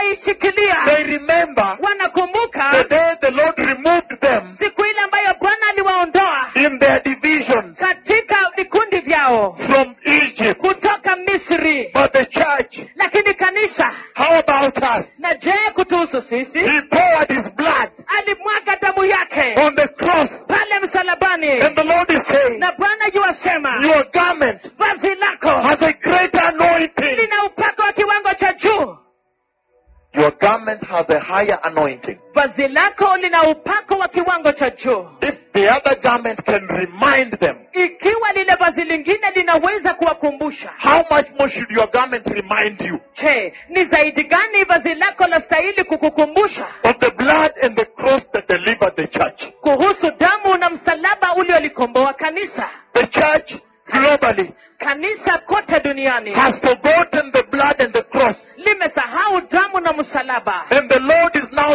using this message na bwana sasa anautumia ujumbe to huo tell them the kuambia hour has come saa imekucha to return to the blood and the cross, ya kurudia kwa msalaba na to damu crucify the flesh, ya kusulubisha mwili that the blood may wash us. ya kwamba damu The ikatuoshe blood is the power unto the gospel. damu ndiyo nguvu za injili The cross is the heart of the gospel. nao msalaba ndiyo moyo wa injili Israel cannot forget. israeli haiwezi kusahau How come the church has forgotten so soon? je yawezekanaje kanisa limesahau haraka hivi So do you see the quality of that anointing? kwa hivyo je munaona ufasaha wa upako Have huo you seen the quality of this anointing? je mumeona ufasaha wa upako huo That's why I said, ndio sababu nilisema when I look at the church of Christ, nilipotazama kanisa la kristo I say, I, I, they, they rather go and wear Aaron's garment. nasema afadhali wangeenda wavalie vazi la haruni They will be better off.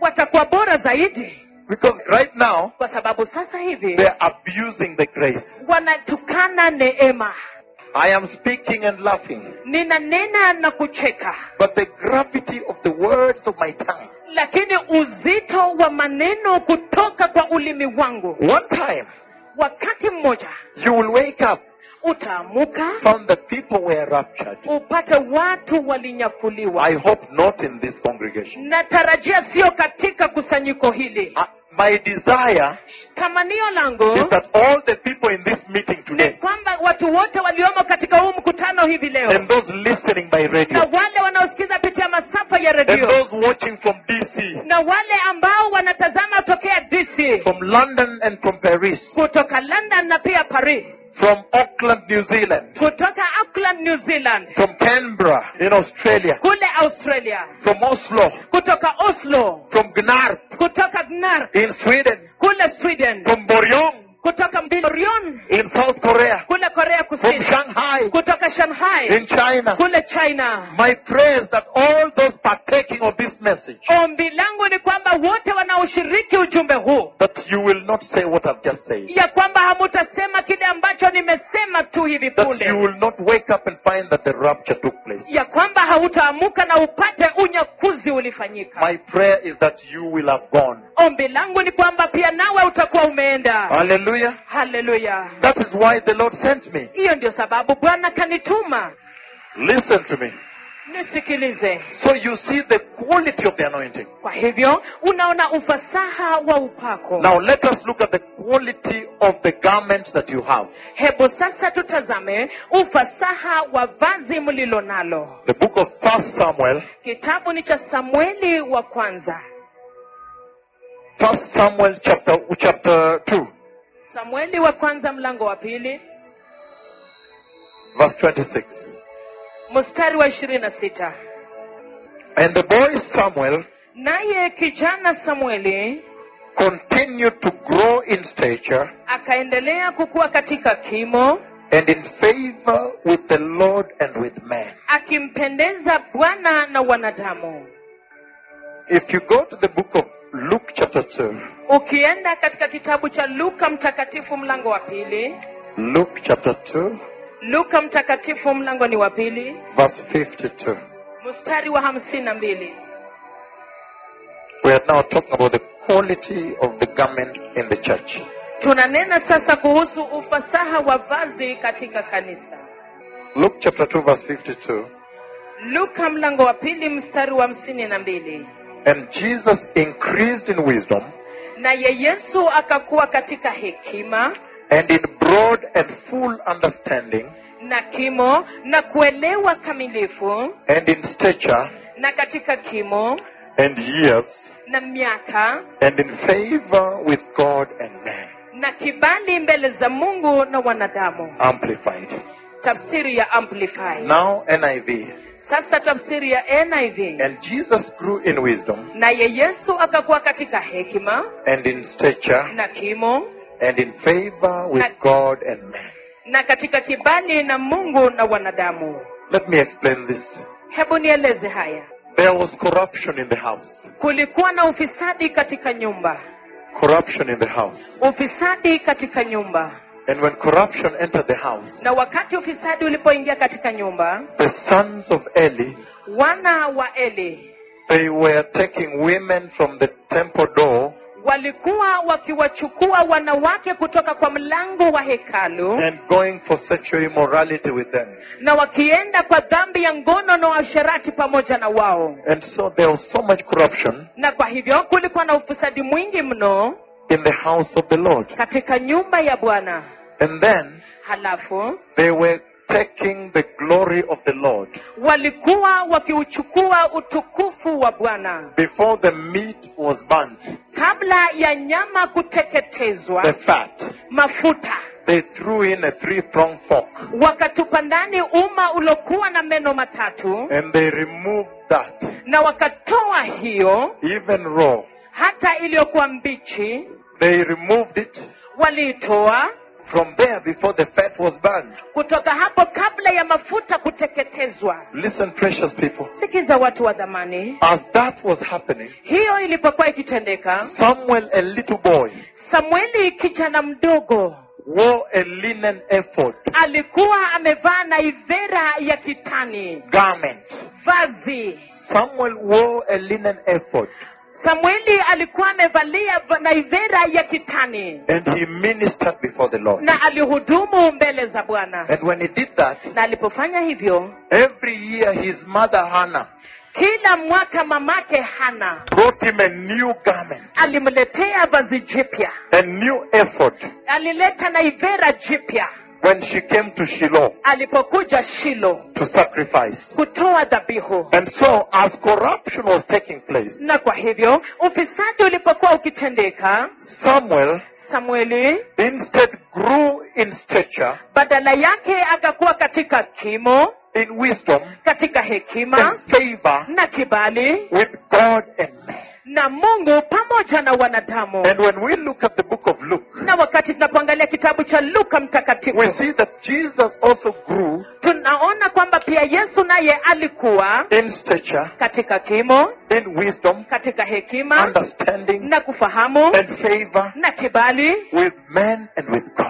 pamoja na watu hata na mungu With God and man. na mungu na pia wanadamu Do you see the kind of priesthood the Lord is talking about? je unaona aina ya ukuhani ambao bwana anaongea kuuhusu When there is a fall, wakati kunao mwanguko that priesthood is still standing strong. huwa ukuhani ungali umesimama wima And Samuel was lying next to the ark of God. naye samueli alikuwa akilala karibu na sanduku la mungu And the lamp of God had not gone off, nayo taa ya mungu ilikuwa bado haijazimika which means Samuel was tending the lamp. kumaanisha samueli alikuwa akiitunza taa And yet Eli was lying in his usual place, na ili hali eli alikuwa amelala mahali pake pa kawaida outside there.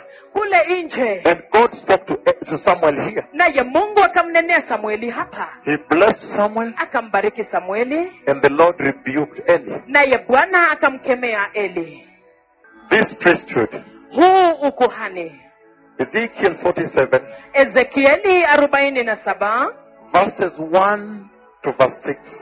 mstari wa kwanza hadi wa sita Ezekiel 47, ezekieli arobaini na saba verses 1 to 6. mstari wa kwanza hadi wa sita I am not reading, I'm summarizing. sitasoma ninapeana muhtasari Focus on me. nitazame Listen to this. sikiza haya The man that Ezekiel describes here, huyu mtu ambaye ezekieli anaelezea hapa the man of the spirit, huyu mtu wa roho with a measuring yard, a measuring line, akiwa na kipimio cha kupima he measures off a thousand cubits, Um. anapima dhiraa elfu moja and the water is to the ankle. nayo maji yanafikia viweko Another thousand cubits, tena dhiraa nyingine elfu moja and the water is to the knee. na maji yanafikia magoti Another thousand cubits Um. anapima tena dhiraa nyingine elfu to the waist. inafika viunoni Another thousand cubits, anapima dhiraa nyingine elfu and now it is a river you cannot cross. na sasa ni mto usioweza kuvukika Meaning kumaanisha that when you try to jump on it now, ya kwamba ukijaribu sasa kurukia it will sweep you in the direction of the current, itakufagia kuelekea kwa mwelekeo wa mkondo which means you will have totally conformed kumaanisha umejiungamanisha kikamilifu to the Holy Spirit. na roho mtakatifu Ezekiel is describing ezekieli anaelezea the capacity of your garment, uwezo wa vazi lako the capacity of the garment of this church uwezo wa vazi la hili kanisa at this hour katika saa hii to take in the life giving spirit of the Lord. ya kumchukua roho apeanaye uzima wa bwana That you have such an enormous capacity ya kwamba unayo uweza mkuu kabisa mno to the extent kiwango kwamba that you can receive the anointing ya kwamba unaweza pokea upako and receive and receive and receive and receive and receive na kupokea na kupokea na kupokea na kupokea na kupokea up to a point hadi kwa kiwango where now you is lost. ambapo wewe umepotea The old man in you mtu yule wa kale ndani yako has been crucified with Christ. Ah.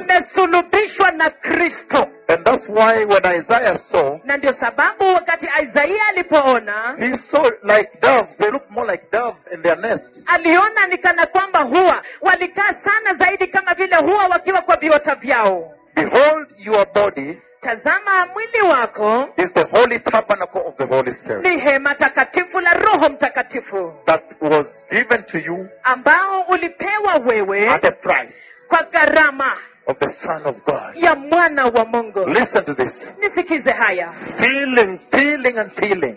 kujazwa kujazwa na kujazwa Feeling yourself with the Holy Spirit ukijijaza na roho mtakatifu to the extent kwa kiwango kwamba that the old you is gone. ya kwamba wewe wa kale umekwenda That's why Isaiah looked at them in the plain ndio sababu isaia akawatazama kwenye ndege and they looked more like doves. na walikaa zaidi kama huwa The image of the Holy Spirit.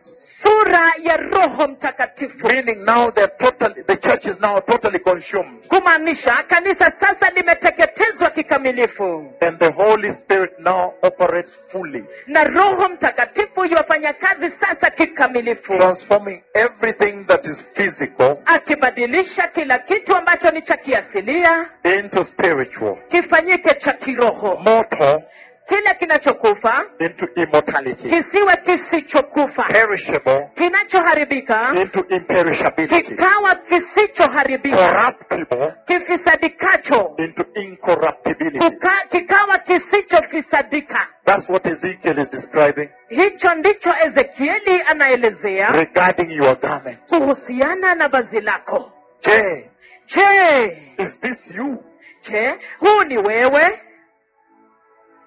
The next one, alafu inayofuata John chapter 8, verse 12. yohana mtakatifu mlango wa nane mstari wa kumi na mbili Write it down. iandike chini John chapter 8, verse 12. yohana mtakatifu mlango wa nane mstari wa kumi na mbili And Matthew chapter 5, na madhayo mtakatifu mlango wake wa tano verses 13 to 16. mstari wa kumi na tatu hadi kumi na sita Let me repeat. hebu nirudie tena John chapter 8, verse 12. yohana mtakatifu mlango wa nane mstari wa kumi na mbili And Matthew chapter 5, na madhayo mtakatifu mlango wa tano verses 13 to 16. mstari wa kumi na tatu hadi kumi na sita The quality of the anointing of your garment. ufasaha ya upako wa vazi lako This is gold, hii ni dhahabu treasure ya hazina bigger than gold. hii ni kubwa kuliko dhahabu Listen to this now. sikiza haya sasa In John chapter 8, verse 12. katika yohana nane mstari wa kumi na mbili And I'm happy. na ninafurahia I'm happy because I know I'm purifying the church. ninafurahia maana najua ninalitakasa kanisa I'm raising her.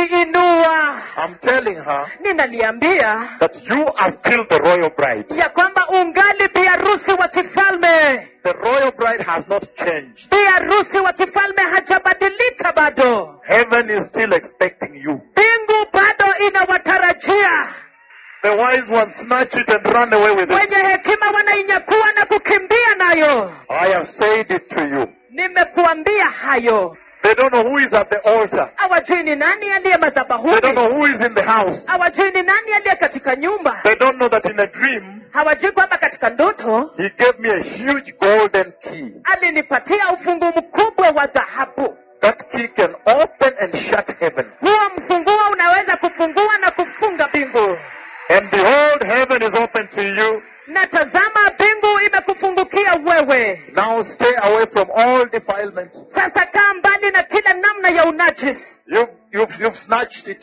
umeichukua Run away with it kimbia nayo and never look back. na usiwahi tazama nyuma tena John chapter 8 verse 12. yohana nane mstari wa kumi na mbili He says, anasema I am the light of the world. mimi ndimi nuru ya ulimwengu I am talking about the quality of the garment you wear. ninanena kuhusu ufasaha wa vazi ulivaalo He says, anasema I am the light of the world. mimi ndimi nuru ya ulimwengu And he goes on and on. na naendelea na kuendelea And yet when you read Ju- Matthew chapter 5, na ili hali unaposoma madhayo mlango wa tano 13 to 16, kumi na tatu hadi kumi na sita he says the salt of the earth. anasema chumvi ya dunia But listen to this. lakini sikiza He haya says, anasema You are the light of the world. wewe ndiwe nuru ya ulimwengu Do you see the quality? je unaona huo ufasaha Do you see the quality of that anointing? je unaona ufasaha wa upako huo It raises you to the stature of Christ. inakuinua hadi kwa kimo cha kristo That's why the vision of the two wedding rings hiyo ndio sababu maono ya pete mbili za harusi in the sky. katika anga He says, anasema He is the light of the world, yeye ndiye nuru ya ulimwengu and yet you also are the light of the world. na ili hali ninyi nanyi pia ndiyo nuru ya ulimwengu That's why in the vision of the wedding rings in the sky, hiyo ndio sababu katika maono ya pete za harusi katika anga the two wedding rings were very identical. pete mbili hizo za harusi zilikuwa zinafanana kabisa Meaning that the same Holy Spirit that delivered Jesus from death kumaanisha roho mtakatifu yule yule aliyemkomboa yesu kutokana na mauti is available to you yuko kwako pia to also raise you from the dead, pia kukutoa katika wafu to also immortalize your bodies. pia kuifanya miili yenu isiwe ya kukufa Listen to this. sikiza haya The the same Holy Spirit roho mtakatifu yule yule that helped Jesus aliyemsaidia yesu and made Jesus say this na kumfanya yesu aseme haya I have overcome the world. nimeushinda ulimwengu That same Holy Spirit yule roho mtakatifu mmoja is available to the church anapatikana kwa kanisa that wears this garment, anayevalia hili vazi the garment of the Lord, vazi la bwana to overcome the world. kuushinda ulimwengu Let nobody lie to you. wacha mtu You asiwadanganye have the capacity muko na uwezo to overcome the world. ya kuushinda ulimwengu You have the capacity muko na uwezo to overcome sin. ya kushinda dhambi Next, ifuatayo Matthew 22, madhayo mtakatifu ishirini na mbili verses 1 to 14, mstari wa kwanza hadi wa kumi na nne is talking about the garment at rapture. ananena kuhusu vazi wakati ule wa unyakuzi When the Lord showed it to me like this in that vision, wakati bwana aliponionyesha hivi katika ile maono He already showed me the wedding ring. tayari alikuwa amekwisha nionyesha pete za harusi And I went all over the earth. na nikaenda kote kote ulimwenguni And the title of my message was na kichwa cha ujumbe wangu kilikuwa Special Announcement to the Church. tangazo maalum kwa kanisa Prepare the Messiah is coming. jiandaeni masihi yuwaja But I said also lakini pia nilisema that the reason He is coming ya kwamba sababu inayofanya anakuja is because I've seen the wedding ring. ni kwa sababu nimeona pete za harusi And I said na nikasema that it means ya kwamba that the inamaanisha preparations for the wedding feast, ya kwamba maandalizi ya karamu ya harusi hiyo the fattened cattle, ng'ombe walionenepa have all been slaughtered.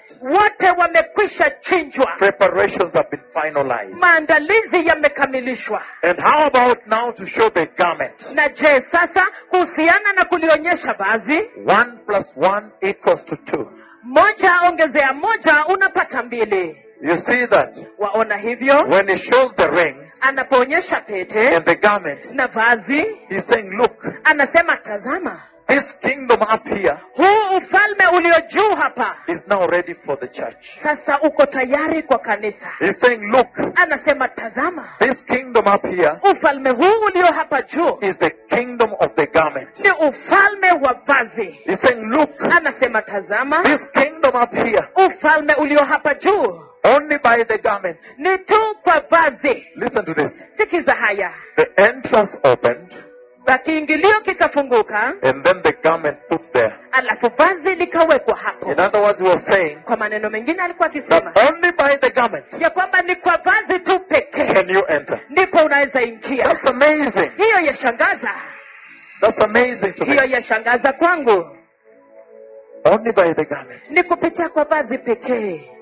And when you, and, and that's another quality. na hiyo ni ufasaha mwingine That this garment is also the garment of the wedding feast. ya kwamba hili vazi ndilo vazi la karamu ya harusi pia And Revelation chapter 19, na ufunuo wa yohana mlango wa kumi na tisa verses 6 to verse 9, mstari wake wa sita hadi wa tisa is talking about the same garment. ananena kuhusu vazi lile lile He says, anasema fine linen, kitani nzuri bright and clean, ing'arayo na iliyo safi was given her to wear. alipewa yeye kuvalia And in Spanish, na katika lugha ya uspaniola they say lino fino, wanasema lino fino resplandeciente, resplandeciente meaning resplandeciente, kumaanisha resplandeciente ye limpio, which means fine linen, bright and clean, kumaanisha kitani nzuri safi na ing'arayo was given to her. alipewa yeye But in Portuguese is even better. lakini katika uportugizi bora zaidi It's a lino finissimo, inasema lino finissimo which means finest linen, kumaanisha kitani iliyo bora zaidi meaning there is no other finer linen, kumaanisha hakuna kitani ingine iliyo bora zaidi ya hiyo finer than that ambayo ni linen. bora kuliko hicho kitani Precious people, watu wa dhamani prepare this linen. jiandaeni katika hiki kitani The power and the quality of this anointing. nguvu na ufasaha wa upako huu Zechariah 13, zekaria kumi na tatu verses 7 to verse 9. mstari ni wa saba hadi wa tisa I'm summarizing. ninafanya mutasari Zechariah 13, zekaria mlango wa kumi na tatu verses 7 and 9. mstari ni wa saba na wa tisa This is what that garment does to you. hiki ndicho hilo vazi kinachokufanyia He says he will reduce the whole to one third.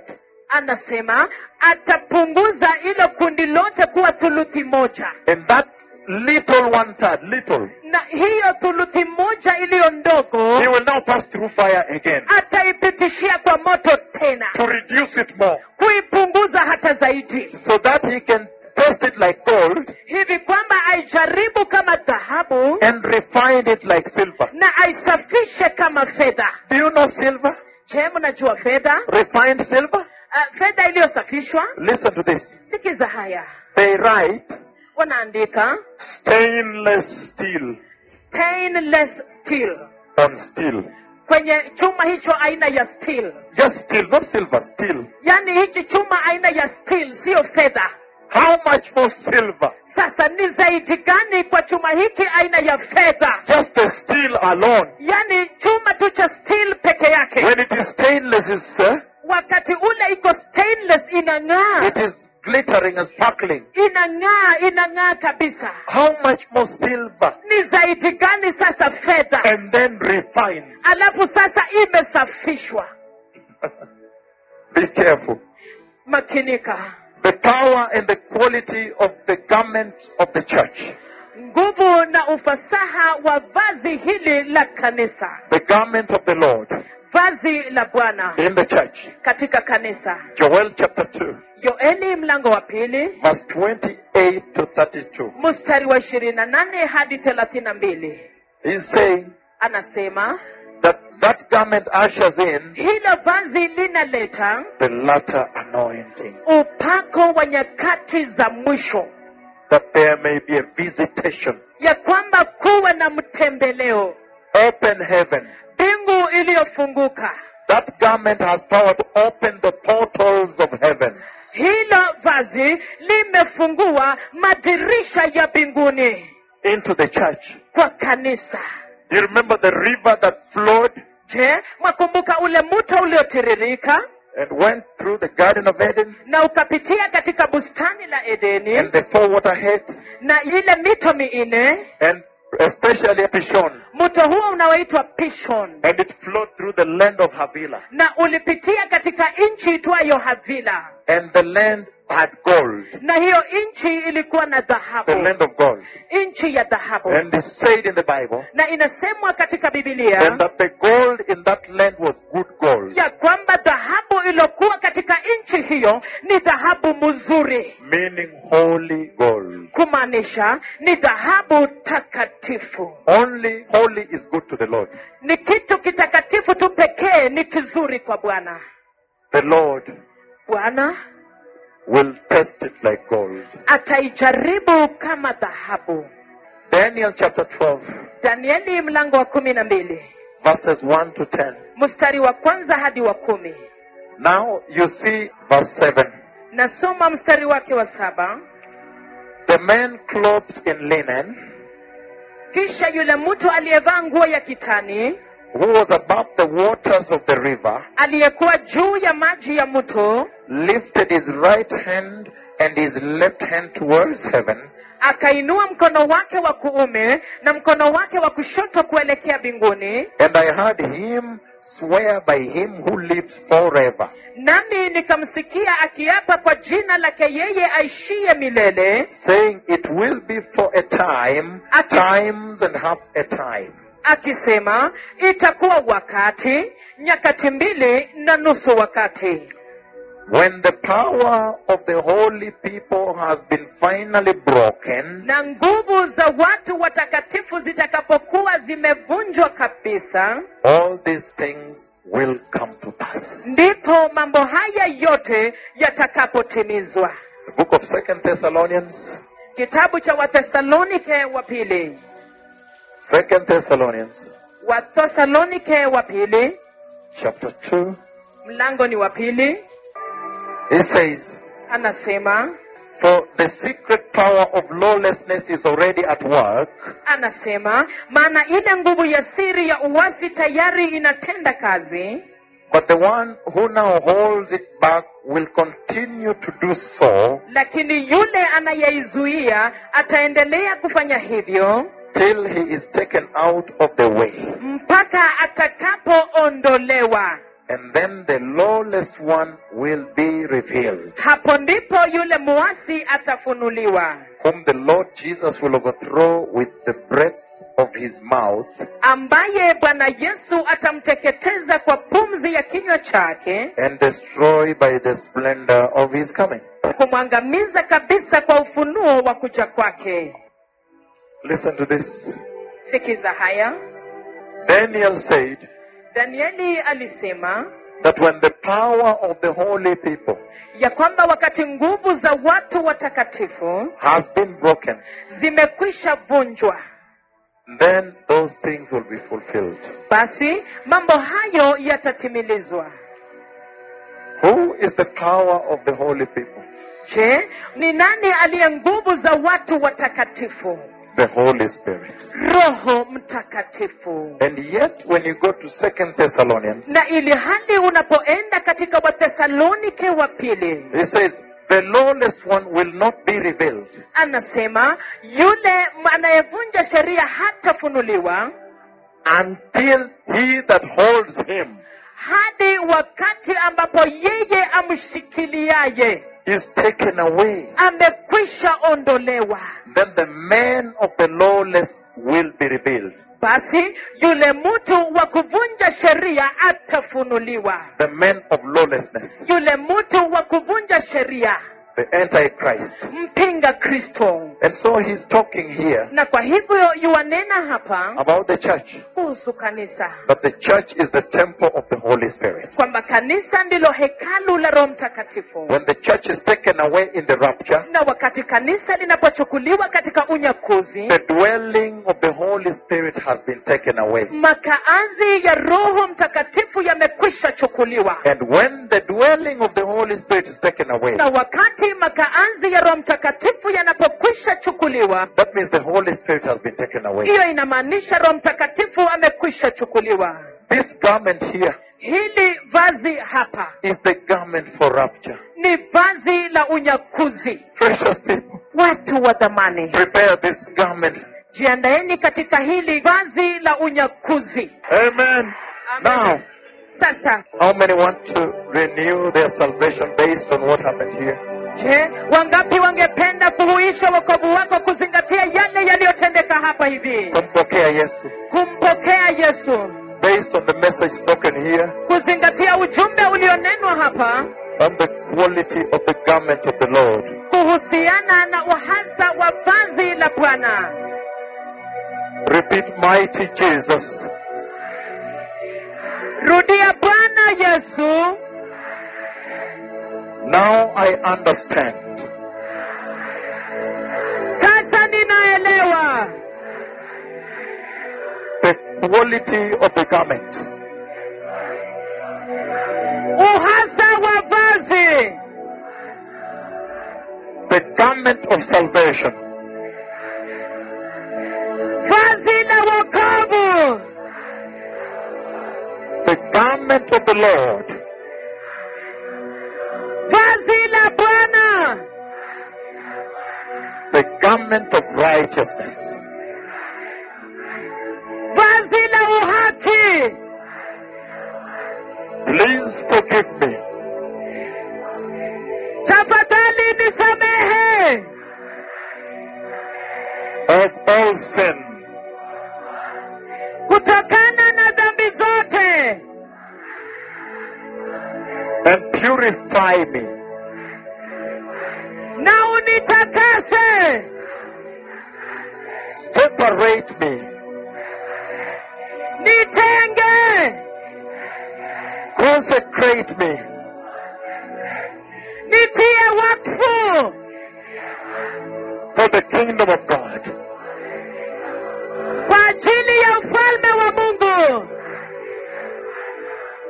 today leo i receive jesus Jesus.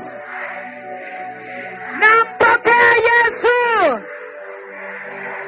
As my Lord awe Bwana wangu and Savior, na Mwokozi. please forgive me. Es- Tafadhali nisamehe, Establish imarisha your word neno lako on the truth la kweli in my life. maishani mwangu In the name of Jesus, katika jina la Yesu, the mighty name of Jesus,